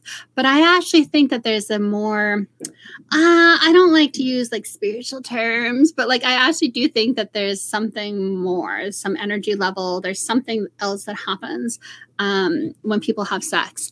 And so I think it's true that that we've we have our society has been saturated with pornography Mhm. to dull our ability to tap into the sacredness that happens during sex or that can happen because it doesn't always happen i think some or at least not when sex has become something so degraded and demeaning right Mm. um Unless that's what they're into. I mean, still I'm though just- I'm but- just right but like that's the whole thing is that i think there's Yeah. you can use sex as a means to something else or you can experience sex as that bonding sacred Mhm. experience and i think when you use it as a means to something else to power or to dominance or to pain or to trauma or to you know can, you can bring Lam into reality. yeah but but like i think but what is Lam it's it's He darkness drew. He, well, he, he drew an excellent picture of it. of an alien right Yeah, but or, the thing. something. What whatever it's choosing to call itself these days. it's a nefarious thing that doesn't seem to It's have the best interests of humans at And I believe what was it that was involved in that ritual in France. there it is. Who is that? Rael? Is that- George. Yeah. What's that? Rael. No. the I can't remember. I can't remember her name. Uh, but I believe it was George Bush's grandmother who went and stayed with her friend, and her friend's husband was an acolyte of Crowley. Yeah. And during that time period in his sex magic rituals, when Lam manifested. And so, but so I think that's the darker side of it. I think when you have, um, and you can be doing similar acts but when the intention is the bonding is the sacredness is the intimacy is uh the I think, it's a, playful I think it's a holy thing, and they defile and break it to try and get their results. yes. And i think when you don't have that darkness when you do it in the right way then i i think you do get access to the data stream without the intermediary. And that's what i think. I think that we have access to the data stream and then there are these intermediaries that try to convince us that you have to go through them in order to access the data stream. And they'll only give you access if you give them what they want in return. So Crowley has Lam. And so Lam says, I will give you the knowledge, I will give you the power, but you have to do this for me first, or you have to give me this first. And I think that that you can have that power and you can have that knowledge directly without going through those entities. Mm. and that's the deception i think. And that's where all the the satanism the luciferians the occultists all go wrong. The, the people who create the egregores and the servants rather than affect reality itself so that it, it works to their benefit they create a thought form and then they think that they have to you know feed the thought form or whatever it is right in order for the the egregore to go and be their servitor and do the thing that they want it to do and i think it's a disempowerment it's it's Yeah. it's so that you don't learn what your friends are learning with their dmt experience you don't need a, Oh, they're not. They're not an entity DMT. or right well with their Yeah. consciousness exploration that you don't need an entity to shift reality you actually have the ability yourself to shift reality without Mhm. going through anybody else i think that's the secret that's that they're trying to keep i Something. suspect Whatever secret they got, I don't want it. Mm. the entity would make I, I don't want a part of it. deceptive It would make I- I don't sense as well, part of it. wouldn't it? If you'd um, if you degraded yourself and the uh, and the people around you, if we are looking at like the, these power structures, it would make sense for you. Like the like what we were saying right right back at the beginning of the podcast about this. Um, uh, like trying to justify your own purchase uh, because you've made this choice. Yeah. It would make sense to try and d- uh, d- um, damage the rest of society in the in the same way you've done you. So everybody's in the same boat. You know, if it, like I've I've I've gone down this road of. Uh, See, I don't even know if Satanism is the right word because again, that's the that's got such connotations to it, hasn't it? But we'll just say like the well, we've gone down the wrong path of this. Uh, Have you seen the videos of the people stroking out with that you. are? Sorry. Have you seen the videos of the people stroking out that what the and they Yeah, Ooh, everyone, every, you everyone see, dies. everyone dies like the part of a Michael Yeah. Jackson music video. It's weird. yeah but they're seeing they're seeing something, and Something. they're frightened by it right Yeah. it's Mm. consistent. It's consistent Yeah. across the board with the, with those particular ones. Yeah, okay Most of something those are coming out of China, though, aren't they? Most of those videos are coming out of China. China, India, yeah, Europe. Europe's got several. europe has How's some? I haven't seen you. I want to bring this back to something that Ollie was talking about, which is like the NPCs. So I recently discovered this YouTube channel. Uh, I think it's called Fleccas Talks. And Yeah. have you seen him? He goes, He's great. Yeah, he him and goes his spoon. to public places and he asks people like the m- simplest questions. How many dimes are there in a dollar? How many seasons are there in a year? Like, how many months in a year? And these people cannot answer. Like, they don't know. Oh, I think I've, I think I've seen this. Yeah, oh, like like they just come with it. the the idiocy or the and and so so at first I thought these are NPCs. These are what you were talking about, Ollie. These are people that are not people. They're just something that the system creates for us to interact with so that we can learn and engage, right? Mm. And that maybe if you focus enough of your attention to on one of these NPCs, maybe you can manifest some coalescent consciousness in them. But like if you don't, that will never happen. They're, they're just like a, a, an animal that doesn't have that spark of the I don't know. I want to I don't want to say the divinity because I, that's not my frame of reference, but I think it applies here. But then I was thinking, you know, I read something uh, recently that said 50% of people admit to not having an inner monologue. And I thought, those That's are crazy. NPCs. NPCs. Yeah. Like if I ask you They're how many dimes Yeah. are there in a dollar and you can't answer that question, Yeah, they, I they, think they- there's silence in your head. so some people you, you could I mean I'm probably one of them uh, but you could say you know what's the biggest animal in the sea and they'd say an albatross I but believe the- you'd say the- that. Yeah. I probably would yeah, Yeah. but it, I know I, I I don't know the name is that the is that the guy I've seen does he do TikTok stuff every now and again is it on TikTok and he, Oh, he's just I'm not on TikTok, so I don't know. he's got I'm not on TikTok either He's got a People send wooden TikTok spoon. stuff on the end of his mic. oh is is that what he what he's Yeah, is he The interviewing wooden with a spoon right Yeah. oh, that's brilliant because he's like it's an absurd thing and people just laugh at him. Yeah, then it allows him to engage. Good icebreaker. who's Yeah. our president yeah, people don't like people can't answer the most basic questions, but some of them like To be fair, to be fair, the president doesn't know who's the president either. Well, yeah, I know. he's right? not he's not. he's not yeah he's not the ruler but so that's that makes me wonder if if if 50% of people are admitting that they don't have thoughts in their head they just have images and feelings Mhm. then they can't i don't know how they can problem solve or or even how can you have empathy like you can have emotional empathy but how can you have a theory of mind? How can you figure mm-hmm. out like what is that person thinking? If all you have are shapes and feelings so like it does kind of make me wonder are these npcs is the you know is this reality like oh let's not have as many people. Let's just have some stand-ins. Like i don't know. It's what you're saying ollie right? When you hear people at the cafe and they're talking and you kind of think i don't think there are thoughts in that head. I think there are words that come out of the mouth but that that's a really interesting thing. I, I'd never I'd never thought about that way because I'd heard the whole thing about people not like fifty percent of people saying they have an inner, inner monologue.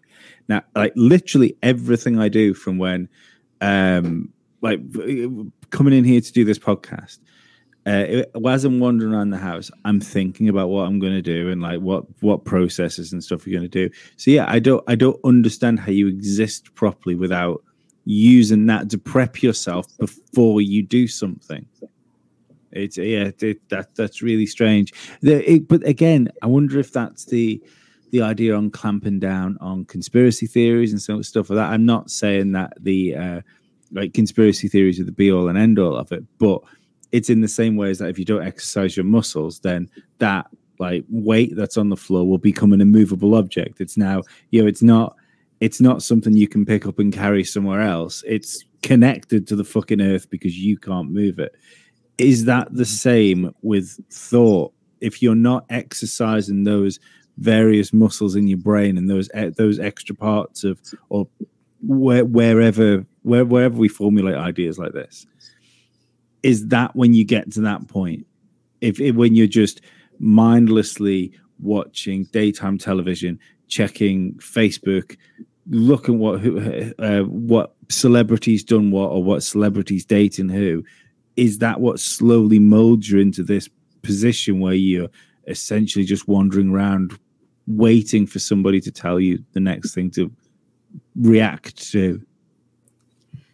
I think maybe. I, you know, I was reading through some of the papers that I wrote in school recently, and I couldn't believe that they came from me as because my thinking is so has gone downhill.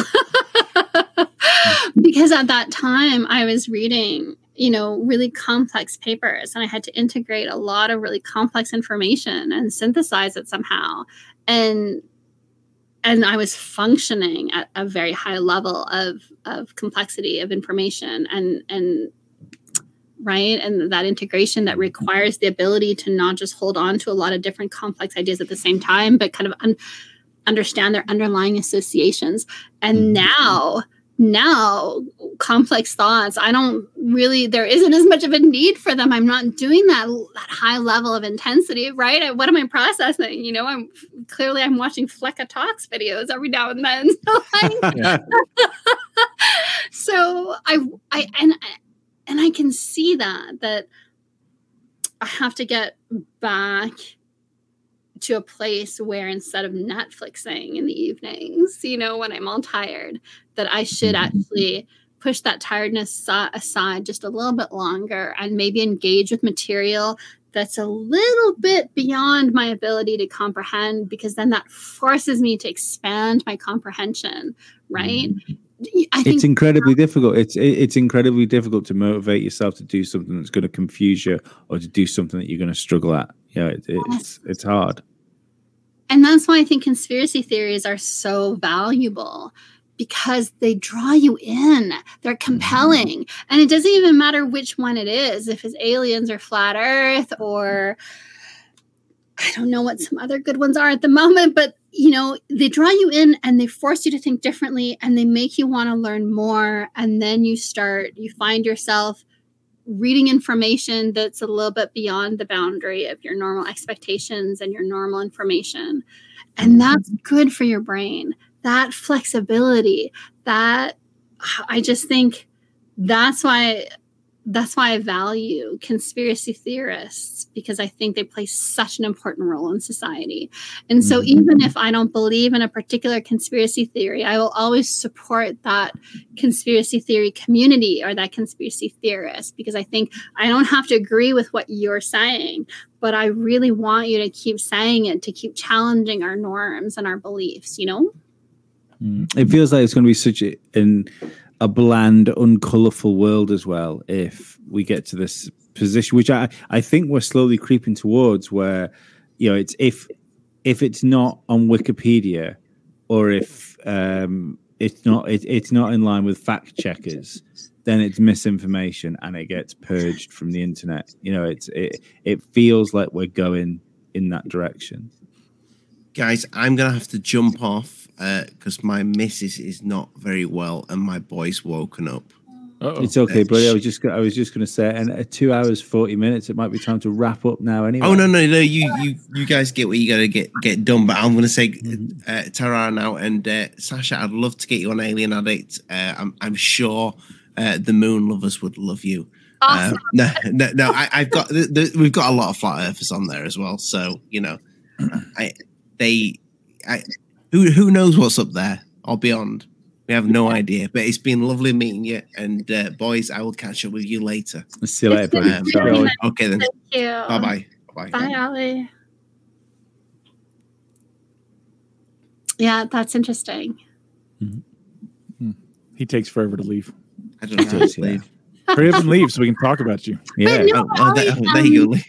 and uh, send me a link to your to one of your favorite videos because I'll, I'll kind of look into that. I tell you what, Dave, you send the links to your favorite video. Um, well, on your I don't, channel, I don't, I don't watch your podcast. Sod you. yeah. send, send me Sasha's details, and I would, certainly will do that. Yeah. Okay. Okay. Bye bye. Good night. See you later. See you later. mate. He's totally a, f- a closet flat earther, by the way. He doesn't admit it to himself totally a closet flat earther. Nice. there no. are a lot of hidden flat earthers because a lot of people will admit to me in secret that they're flat earthers, but they, they would never admit it publicly. And I I think that's an, and and people who are uh, well educated as well. Like there's this myth that flat earthers are uneducated. It's not true. I think it's just that the more educated ones have more to lose by coming out publicly as flat earthers. Yep. You know, it's what you're saying with the Wikipedia purge and with like and even me deleting most of, of my tweets because I was like, oh, I'm going to get in trouble with PayPal if I don't start cleaning up my social media presence. Just use something else. Never, never bow to the man. I think so. I, I think there'll be it's too much of an opportunity. I, I, because don't get me wrong. I think there's a there's a there's a vast machine working in a certain direction right now, mm-hmm. but I, I don't believe I, I I just don't believe everything can be on one team. You know, it's, it, human beings are designed to um well it's, it's it's the way it's it's the way we're still alive isn't it we are designed to want to to shape our surroundings in the best way that suit us. So if there's an opening in the market for another PayPal, there's going to be another PayPal happening in the same way as yep. it, it, it might not happen tomorrow, but um, I can see over the next four, five years, like Rumble will end up being a real, genuine threat and competitor to YouTube because they're simply going to offer what YouTube are refusing to offer. It's the and the market will kind of settle it out. Yeah. Rumble has been very good for sharing data on the side effects uh, that we're not supposed to talk about. Mm. The, the documentary coming out on the second of November, isn't there? Uh, Yeah. What's it that's called? that. Um. Oh, it's not safe and effective, is it? Is it safe and effective, or was that that was the last is. thing? I think that was the that I think that was what the British doctor put out. The um, it's the side effect one, isn't it, with the blood clots and stuff? Yeah. I Yeah. forgot where they're Dave- pulling out Dave- the clots, the rubbery things Yeah. Yeah. from the, uh, you know, the morticians and embalmers. And they're like, woo, what the hell's this? Yeah, be And the interesting. If, stillbirths in Canada, this the number of stillbirths is there's there are two doctors, um, OBGYNs, uh, that are talking about that, and they've been silenced, and one of them was fired. But Mhm.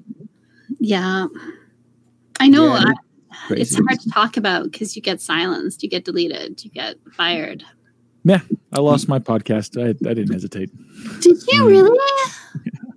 For This- what? For talking this- about the injections? No, actually, for encouraging people to go out, uh, run for office, vote, get involved in local politics. They pulled No. us from everything. Mm.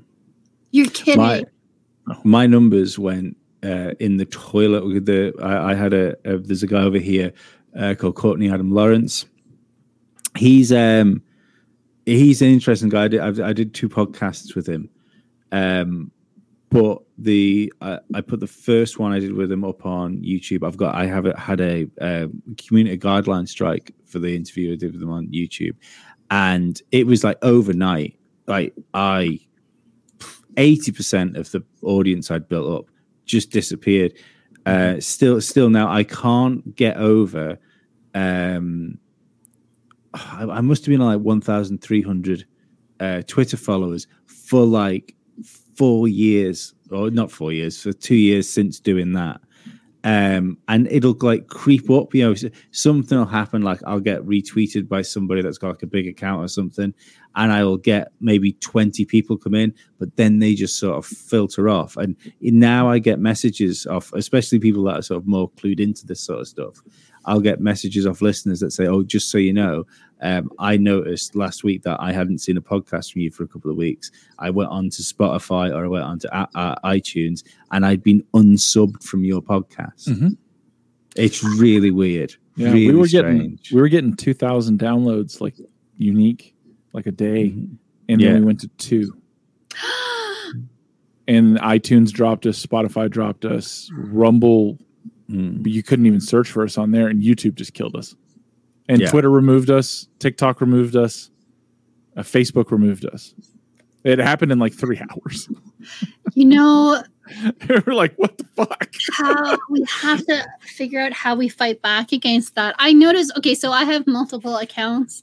Um and I had one Twitter account that's all love and light and I shared about like oh some size stuff and some crypto stuff, but like mostly just like I don't know, happy things, nice things, but in- interesting things, like not boring cliche slogan things Mhm.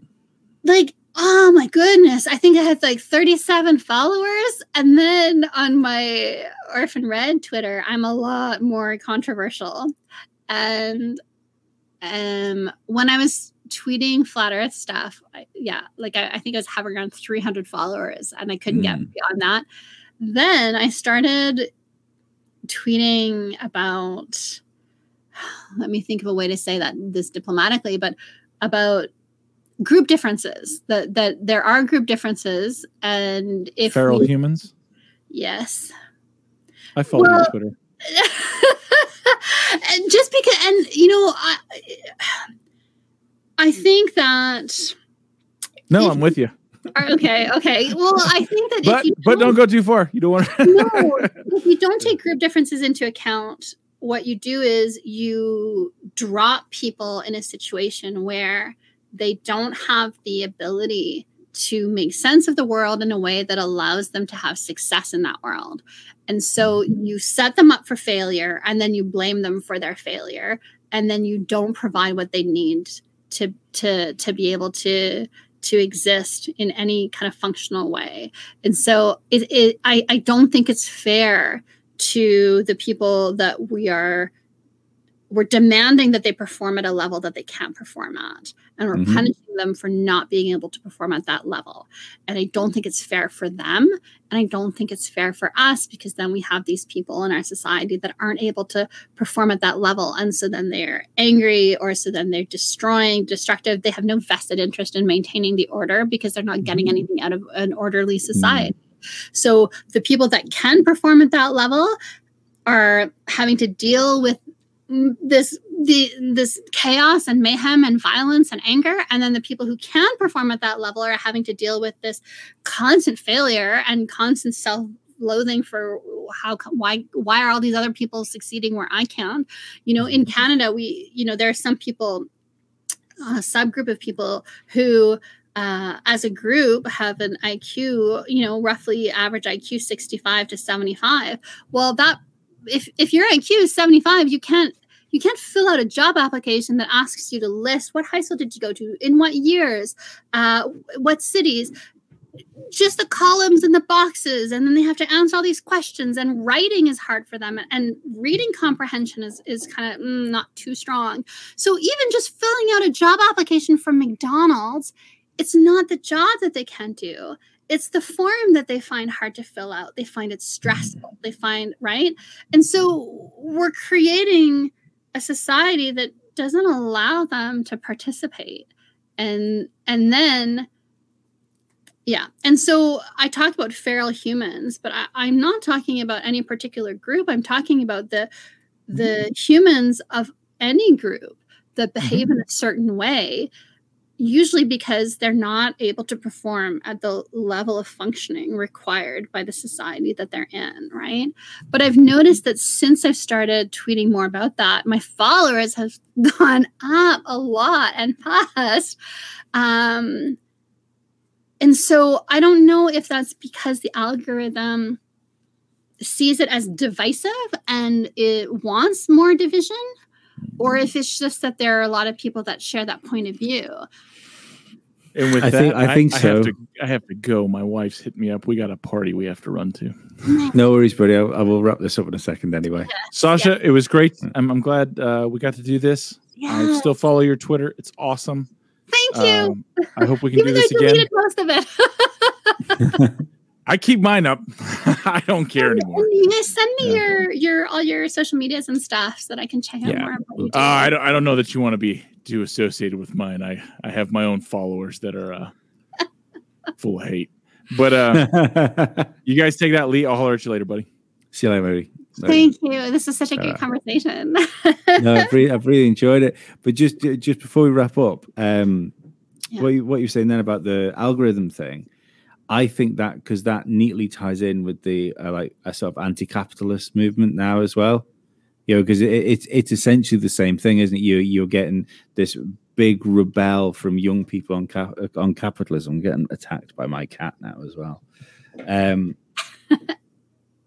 and uh, and it's essentially it's the same thing. It's because they can't get anything out of, out of it anymore. You know, it's yes. the, the system has got us in this window where where you, you can't have anything. But I don't know.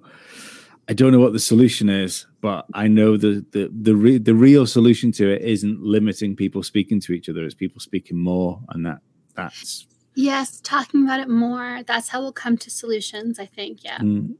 Do you think anything will change with the Musk buyout of Twitter? I, uh, I was going to. I meant to bring that up earlier earlier on because uh, I, I find him an interesting character now because I don't know what to think about him. I don't know whether he's I, I don't know whether he's good, bad, indifferent, or again, one of those people that might be part of that system that maybe thinks, I don't, I don't think I will benefit from the way that the cabal want to push things. So I need to try and push back slightly against it. Ah, you know, he's an interesting person. Um, he was brutally beaten um, when he was young by bullies. And so I think that gives him two things maybe a certain uh, independence from from what group thinking says mm-hmm. to do right because you have a certain resentment towards bullies and bullies kind of do represent yeah. the norm yeah, yeah. right um, and so i think he has enough resentment that he, he does do his own thing i think that's why he bought twitter was kind of that idea of like you know piss off i'm going to do what i want to do and i'm going to annoy you a little bit as well kind of thing you know uh, but but some of his tweets are very uh, I don't know. You could it could come from the WEF account or it could come from Elon's account, and you wouldn't necessarily know the difference sometimes, right? Yeah, yeah. So uh, I don't know. I think I don't think he's. You know, people always think uh, celebrities have this kind of godlike power, but I don't think that they do. And Elon Musk is exceptionally intelligent, but that doesn't mean that he he can't be swayed by disinformation or that he can't be manipulated right? Mm-hmm. and, and he's an engineer and they're rigid thinkers sometimes and so not all but sometimes. And so sometimes i think it's easier to maybe manipulate them in some ways. So i'm not sure. I think it's good that he bought it because he believes in free speech um, but i think that the powers that are manipulating things right now are powerful enough and he has a lot to lose. He has children and he has his businesses. Mm. and so i could see them you know allowing him to get a li- you know they let him buy twitter but i i don't think they're going to let him do too much with it. Does that i don't know though. Maybe i should be more hopeful. Be hopeful. Yeah. There seems to be like I, I i used to think with the like the celebrity thing you know because obviously I'm, I'm sure everyone's been down the like all celebrities are in the um Illuminati like rabbit holes before, and it's that if there's one thing the last two years have um, shown me, you know, with like for instance, uh, Justin Bieber and his girlfriend both have having Bell's palsy, uh, and you go, oh shit, like whoever's actually pulling the strings here, they don't give a fuck about you either. You know, it's a, there's no protected classes. You know, there, there, well, there is. There's a protected class, and then there's everyone else. But that not in the club section is a lot bigger than I thought it was. There was a French uh, member of parliament who came out a few weeks ago. I don't know if you saw this, and he is claiming that the the, the higher up politicians in France, at least, did not actually get the real the real injection. I believe that. Me too. But and he got the real one and then he got damage from it. So he has these mm-hmm. negative side effects. And he was saying he only learned afterwards that other people were not getting the real one. So he thought they were getting the real one. So he got the real one and then found out afterwards that they were getting saline injection, right? Mm-hmm. Uh, and so, and that happened in Germany during the swine flu uh, it came out, and this is in the mainstream media, that the military and the politicians were given a different version of the injection that was given to the masses. Wow. Yeah. See, I I think there's a proportion, um, like a population proportion with this thing as well, because we we I I um I live in a small island. I don't I don't live in England. I live. Uh, it's it's a population of like 80,000 people. It's in between Ireland and England. Is it Isle of Man? Yes. Yeah, yeah. Wow. Yeah. Um, I, am surprised you've heard of it. Um, but um, the there's been some there's been some people I know like I I, I I'm reasonably convinced my um my uncle died after having his booster. Um, the my my mum has nerve damage in her leg after her first of her first shot of it. Um, the but the thing is, I think when you when you look at the amount of people that have been injured from it, there's it feels like the, there should be more people when you look at other countries. So I, I think there's a however this has been done, it's been very clever and I, I don't know whether i just hold on to this though because like my dad my dad's like had his two two goes and a booster as well now i think and he didn't get anything as as much as a sore shoulder with it. Like no, like n- like no side effects, less side effects than you would if, if just having a normal flu jab. So I think there's there's something else. There's something that there's a there's a piece of that puzzle I think that we're missing. But I don't know whether it's biological. Maybe it's you know there's something uh, like a blood type, even down to what medications people are taking. For instance, you know.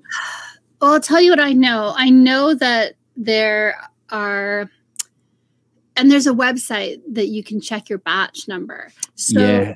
some of the injections were placebos, Mhm. and some of them had different amounts of whatever it is that's causing the side effects, right? yeah, and so that's and and they did that intentionally. And and there's one video where this guy goes through the batches and he showed i think persuasively that the different companies moderna and pfizer oh i should, probably shouldn't have used those words sorry but the we don't want to get banned.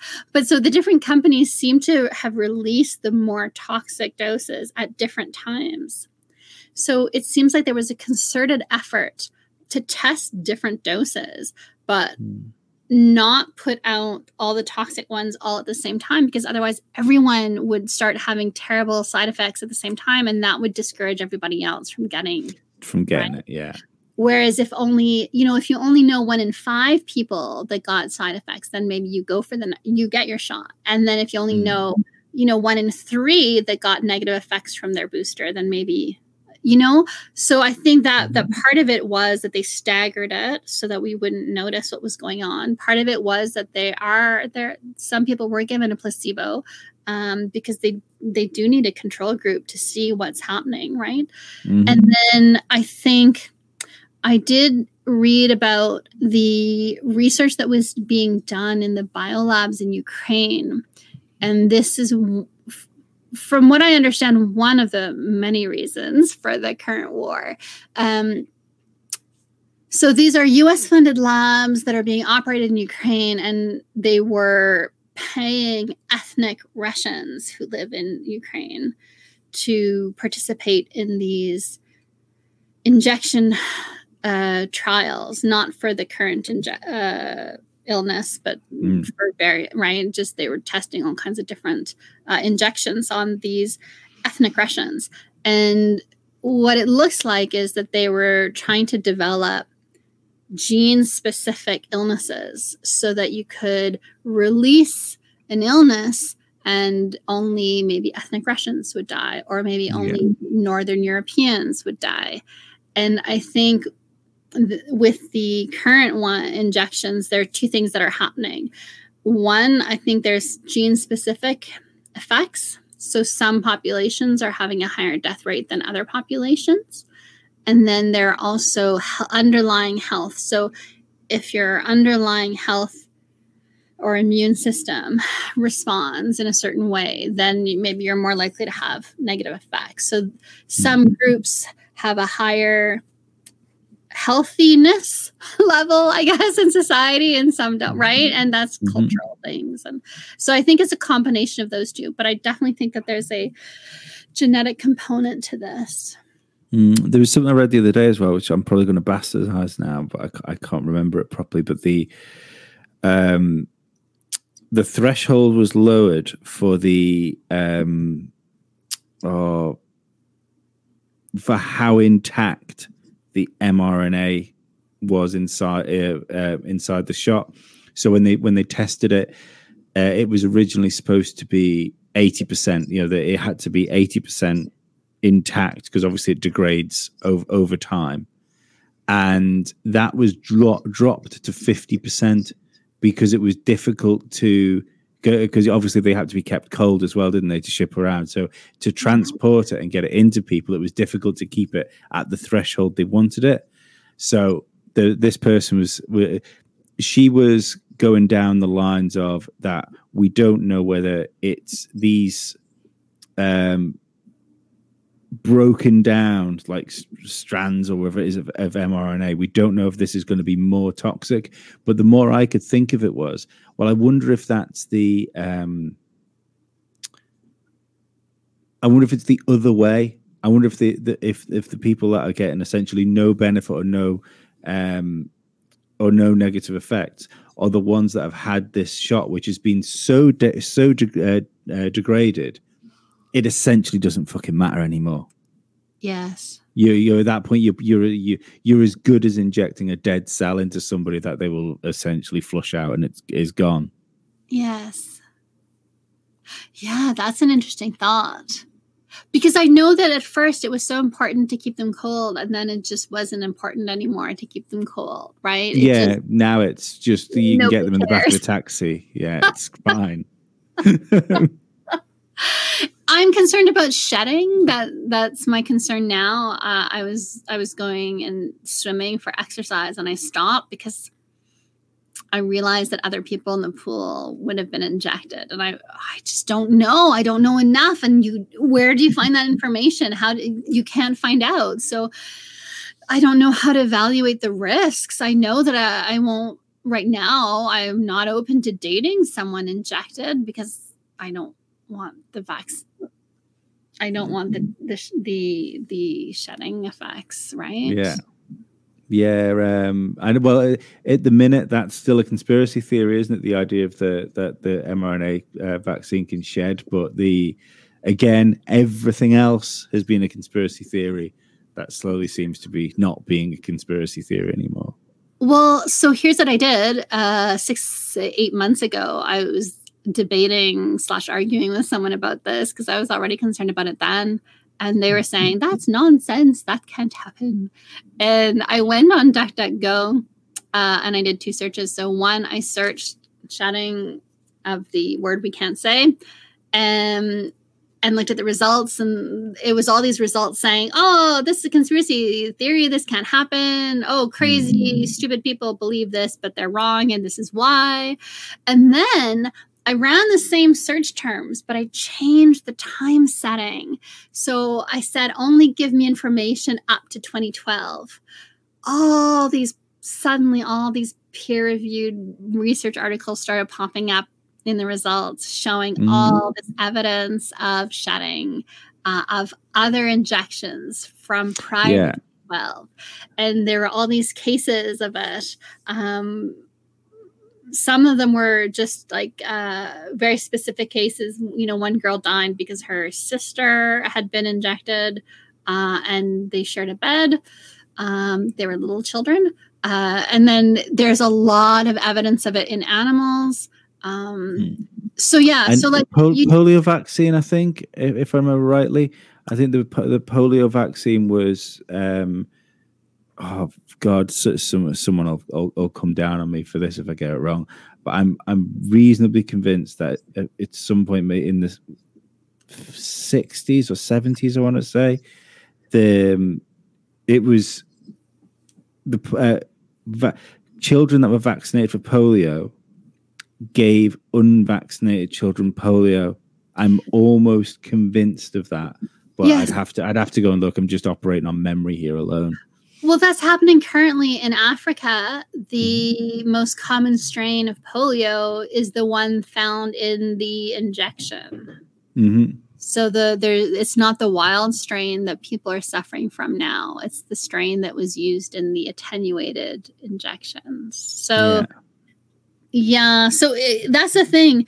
I think the fact that I was able to find all these search results when I limited the results to show me data prior to 2012, that shows that they are censoring information Mhm. and they're censoring recent information but i think that they're i think that the information prior to 2012 is going to get removed as well so Mm. We have to start i think getting back into the practice of doing that weird thing of like going to a real library and going and getting the actual journal articles and photocopying them and then sharing them through the mail i think. I don't know but you know scanning them and emailing them to each other because i don't think we're going to be able to find even those old reports.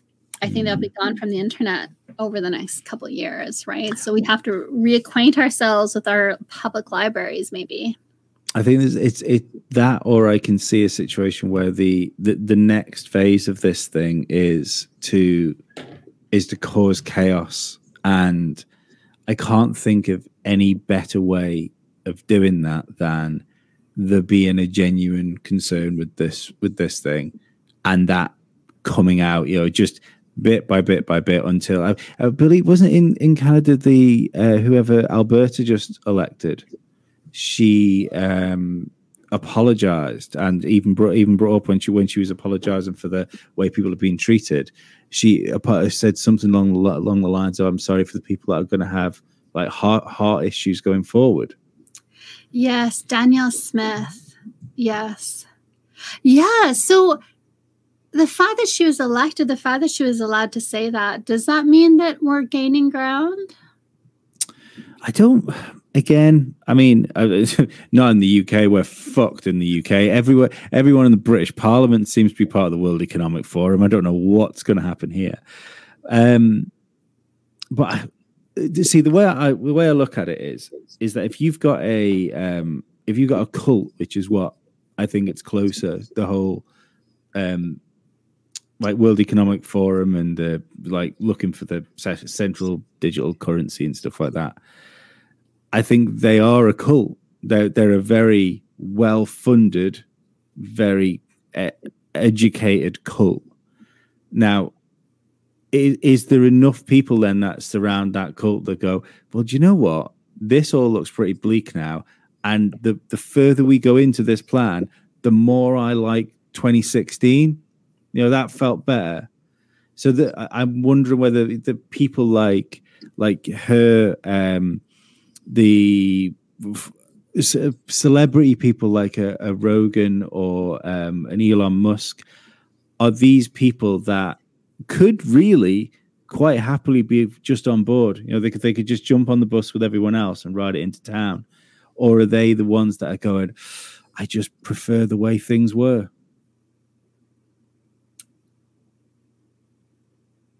I don't know. That's not the that's not the message of hope I was looking for.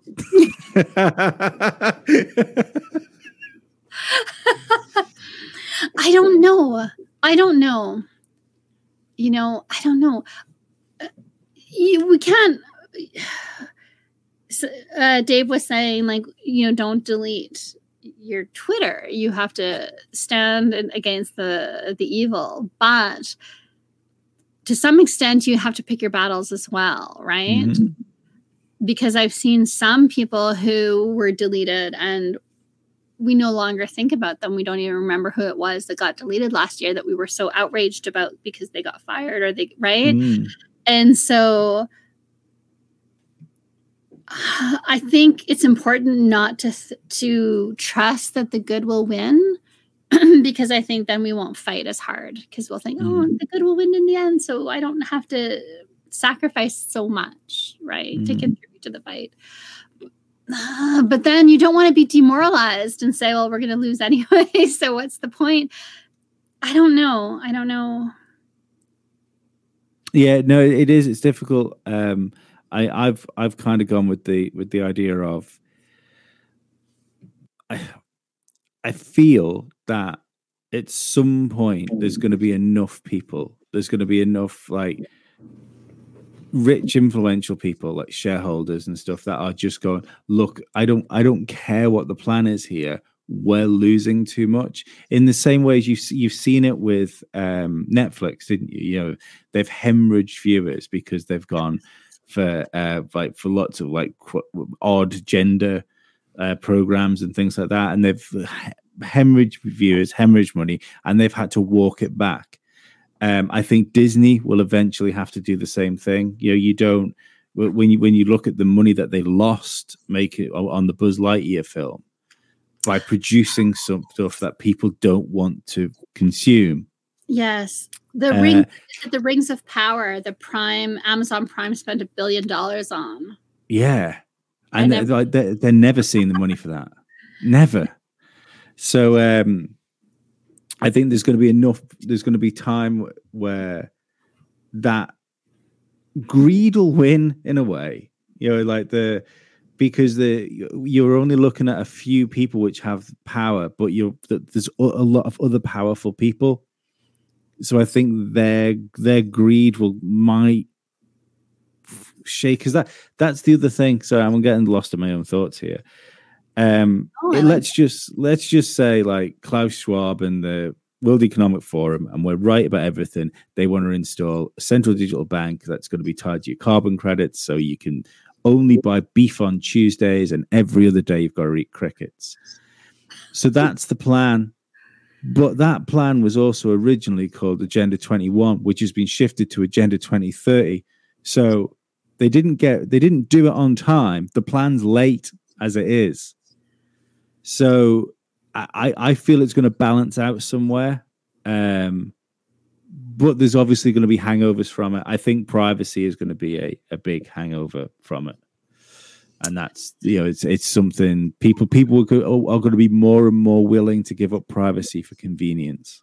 Oh yes, I think definitely, and you know I think it's hard to say because I don't know what the majority of people think. You know, I see these hash, especially in Canada. Oh my goodness, the sheeple. But the the I don't know if it's true that there are so many people so desperate to force masks, let's say, on everyone. I don't know if it's true that so many people voted for our current ruler or if mm-hmm. it's manipulated by the media, by the voting machines, by I can't tell. I see what what Twitter tells me is trending and it's all like yay for masks or impose more masks. I, I don't know if Twitter is just faking that or if mm-hmm. that's a real grassroots thing. And I look around and unfortunately what I see in my social circle is people who are still believing that the injections are safe and effective. And I'm seeing people, yeah. And I'm seeing people around me in my community and my family, even that are still going to vote for the same ruler party.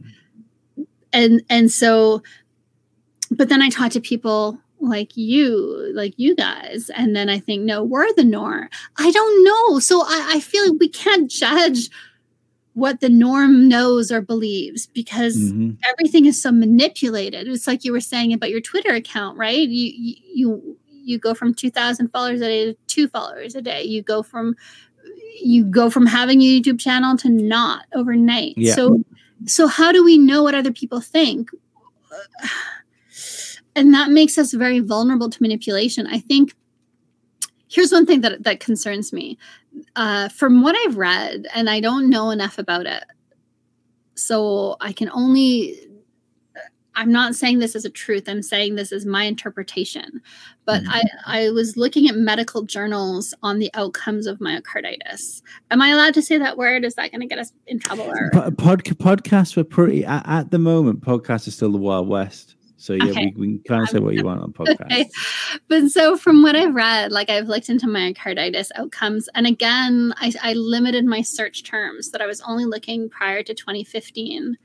And it looks to me as though if you have myocarditis, myocarditis that's m- mild, but enough to get you to the hospital, which most people, like most of the young men, even middle-aged men right now, right, who are getting my, myocarditis, uh, they're they're calling it mild, but they're still presenting at the hospital for it, right? The symptoms Yeah. are still bad enough, but they're like, oh, but it's mild. So from what I've read in in the published research, even if it's mild, if it's enough that it gets you to the hospital, then you're then 50% of the people who present the hospital with it are dead within 10 years, 3 to 10 years. I've I've seen the the, the that that same statistic, the 50 percent within w- w- uh, around f- five years is what what I kept seeing, which would be would be about right. Yeah, between three to 10, 10 years. Yeah, I, I keep seeing the fifty percent number. Um, there's a there's a girl um over here. She's I think she's twenty nine, um, and she went into full anaphylaxis um with um with her first injection. Like she was uh, rushed to the hospital from the uh, vaccine center, and um she's she's in a really bad way. She's been very brave actually. She's she's been like telling her story a lot to anyone that that'll listen. Um, and I do, I find it, I find it weird that people, especially in a, such a small place like this, have just brushed that sort of thing aside. And I, I, I can only imagine it, it I, I, you must have the same thing I have that it's difficult to speak to people. I could probably think of maybe two or three people that are, no, not even three people, definitely one, two, two probably that are are vaccinated, and you can still have an open conversation about this this sort of stuff with. Everyone else, it's it's difficult to approach because like I um whichever way I bat around it, I feel I feel like I'm to turn around to someone and say, "Yeah, well, I think you made a mistake, and I think you've shortened your life." you know that's that's not it's not a nice conversation to have with somebody i know my aunt has been pushing me to get injected because she's very concerned about me and i keep telling her like it's not safe it's not effective and she doesn't believe me. She says yes it is because look in the newspaper it said that it is you know? Yeah. and so she has started asking me to send her information. She's like well send me the information that you're reading that says it's not safe or that it's not effective or send me the information about these these effects.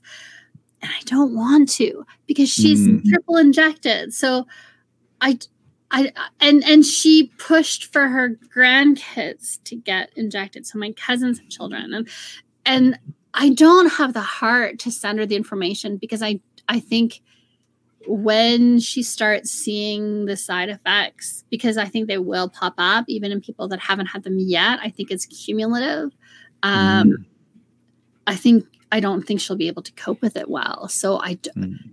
Right? You don't want to tell them. You know, I don't mm. want to give them the information. So that that does make it harder to have those conversations. Mm. I think it's worse for you guys because I think the I, I don't think there's another country that went as hard as Canada. Australia was close, but there was still pockets of Australia which were which were I mean realistically I think it was more Alberta Alberta got it like really really bad but it seemed to be like Canada as a whole existed under the the the, the Trudeau COVID train. Yes. Yeah, Canada I think yeah, I nearly everyone they i've seen the figure 85% have at mm-hmm. least one injection. I, again i don't know if that's true or not but from what i see around me I, it, it rings true to be honest. Well because mm-hmm. they locked us all down. Like we, we, some provinces you weren't even allowed to go into a different province if you weren't injected. Yeah, so we I like I couldn't we couldn't go anywhere. And and I still can't go to the United States because I'm not injected. So I can't I, I've only been allowed to leave Canada for I think it's two months now. Mm-hmm. Before that, we weren't even allowed to leave the country. That's terrifying.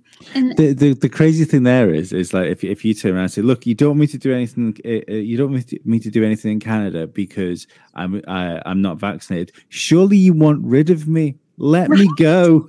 Let me leave if I'm such a threat. I know that was my thought was but where do you go? You know, I wanted to go to Ireland because uh, I would like to live there, but there it was just as crazy. They weren't too good. Yeah, yeah, they weren't too good either. Um, over here was we we got away with it really really easy. Like I um, at the time um, I was still doing some stand up comedy uh, where then and uh, I had a bit about how being on the Isle of Man through COVID was like watching the apocalypse on the VIP lounge because uh, we, we we we had very short lockdowns, and it's like we had really short lockdowns, and then it was like one day you can't go anywhere, and then the next day it was like right, everyone go back to work now. You still go wear masks, but we're going to open pubs too, so we can go to bars and restaurants. And uh, but and like the UK was still under complete lockdown. I think that's why I, I, that's why I struggle so much with people over here that are still on the COVID train because it to be scared of COVID now. And my friend is an um, my, my, friend's a, a, respiratory specialist, and he'll he'll be listening to this podcast, and he he won't be happy with me saying this. but to be to be scared of COVID now is to object objective reality all around you. Yes. and that's why I don't understand. Like the, uh, I, I've still got people that tell me that I made, oh, you made a mistake not getting vaccinated. I'm like, that was fucking two years ago now. I had COVID and I was sick for three days. Yes. Three days. And like, it, it was definitely not the worst illness I've ever had. And I'm, I, I have no, no lingering side effects. No, and I, I see, I, I have a thing with long COVID as well. I'm, it might be a thing for people that have had that that have have had like a really bad go of a respiratory illness, which which is scarred the scarred their lungs. I understand the the idea of that, but I also know that my I um I've always been overweight, but I lost two stone before lockdown. Like I was going swimming every day and all that sort of stuff. I got myself in the best shape I've ever been. That I'm still still trying to get back to that since lockdowns. Now, I know I could turn around and say I could blame my now general fitness on long COVID if I wanted to. And I think a lot of people are blaming the health problems that lockdowns have put on them on long COVID. Well, okay, so I've also heard the theory that the lockdowns, people were spending a lot of time at home, and some people's homes have um, mold behind the wall mm-hmm. In a basement suite. And then normally you wouldn't have such strong effects from it because you're at home for eight to 10 hours and then you're off to work, right? Yeah. So I've heard that theory that people, some of it is is related to the home environment.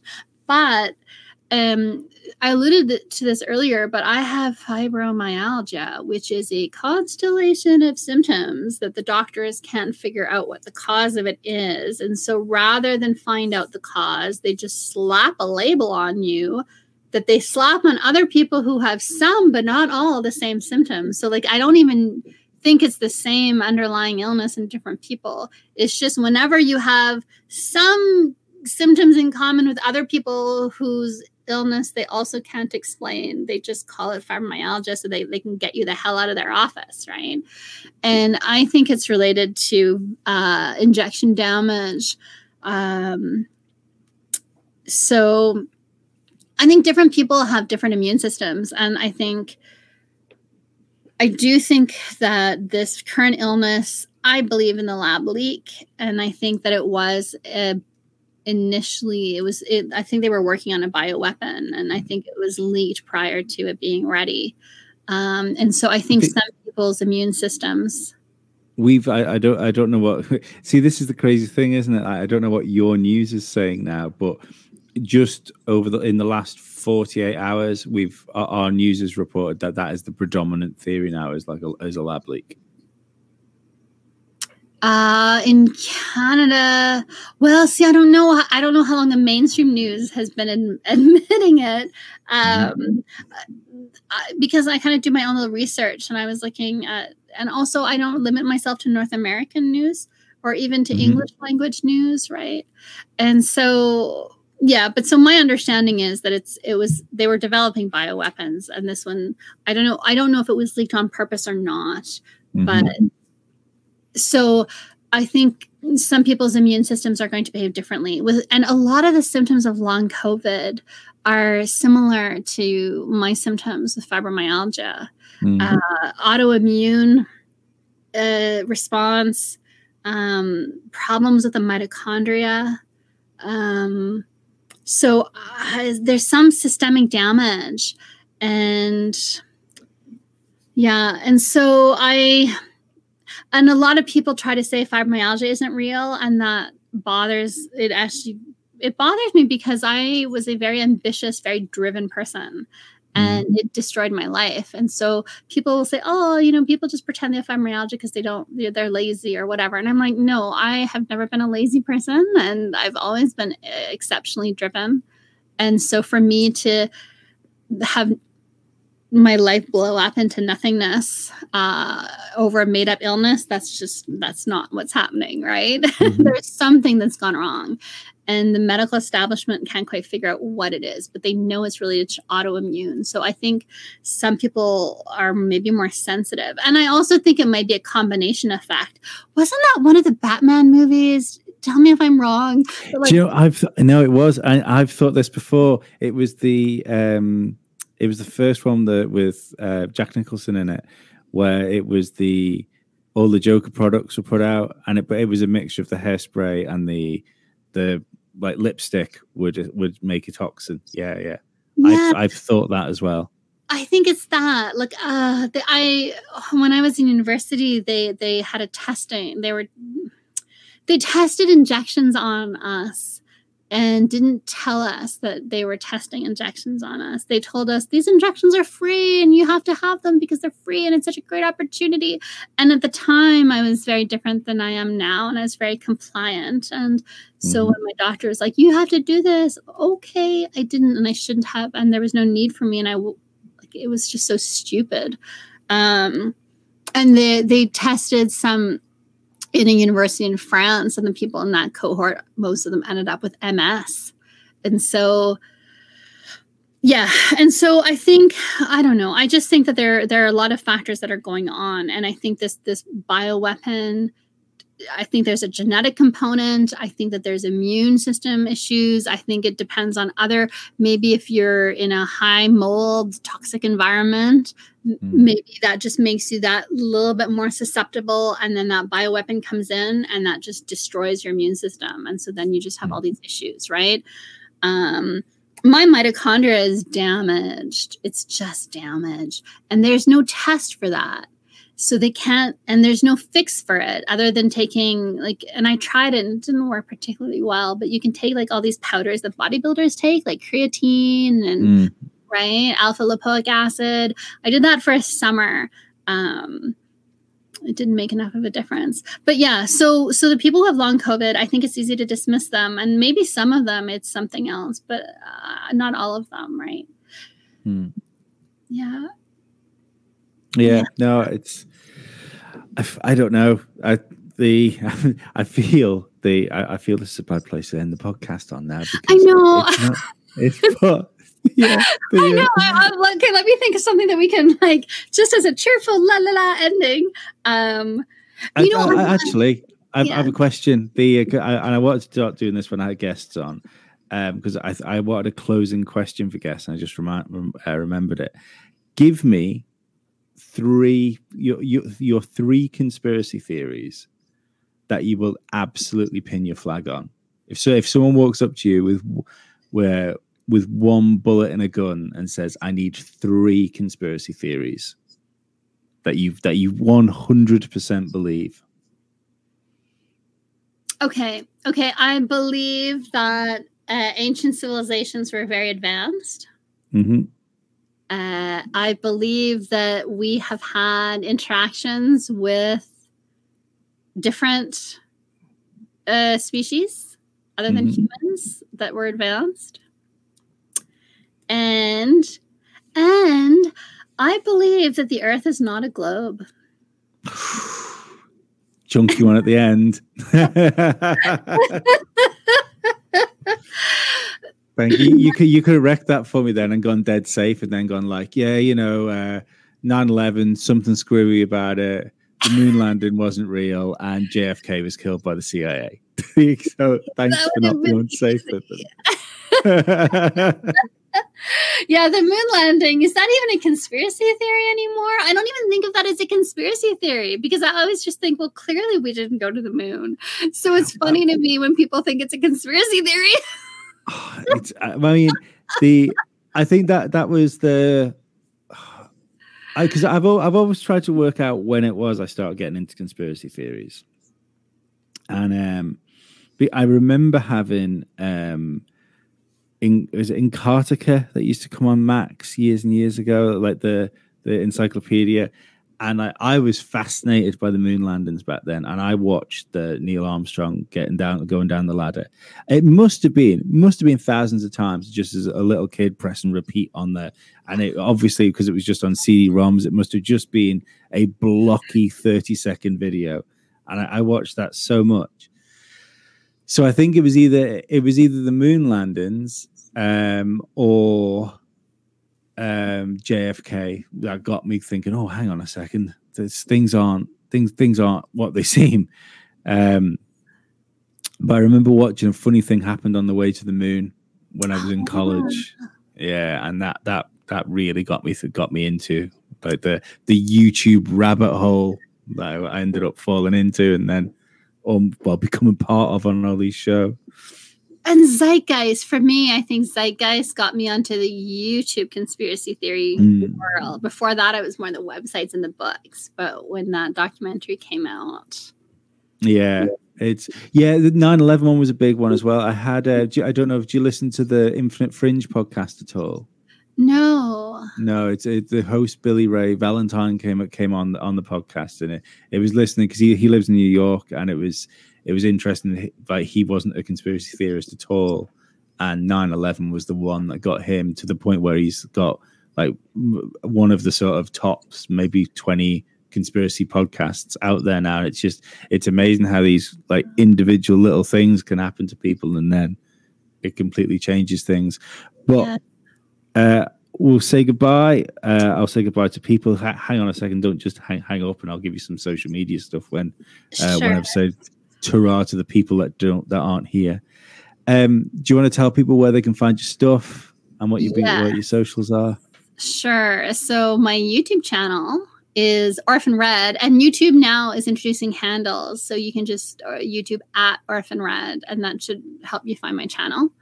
And um, and I did talk about it in the beginning of the show, the persona that I use, and I've kind of I'm kind of moving away, and I'm trying different things, and I am not posting as often, but I do hope to start posting more often now and again, and and maybe in a different style of video.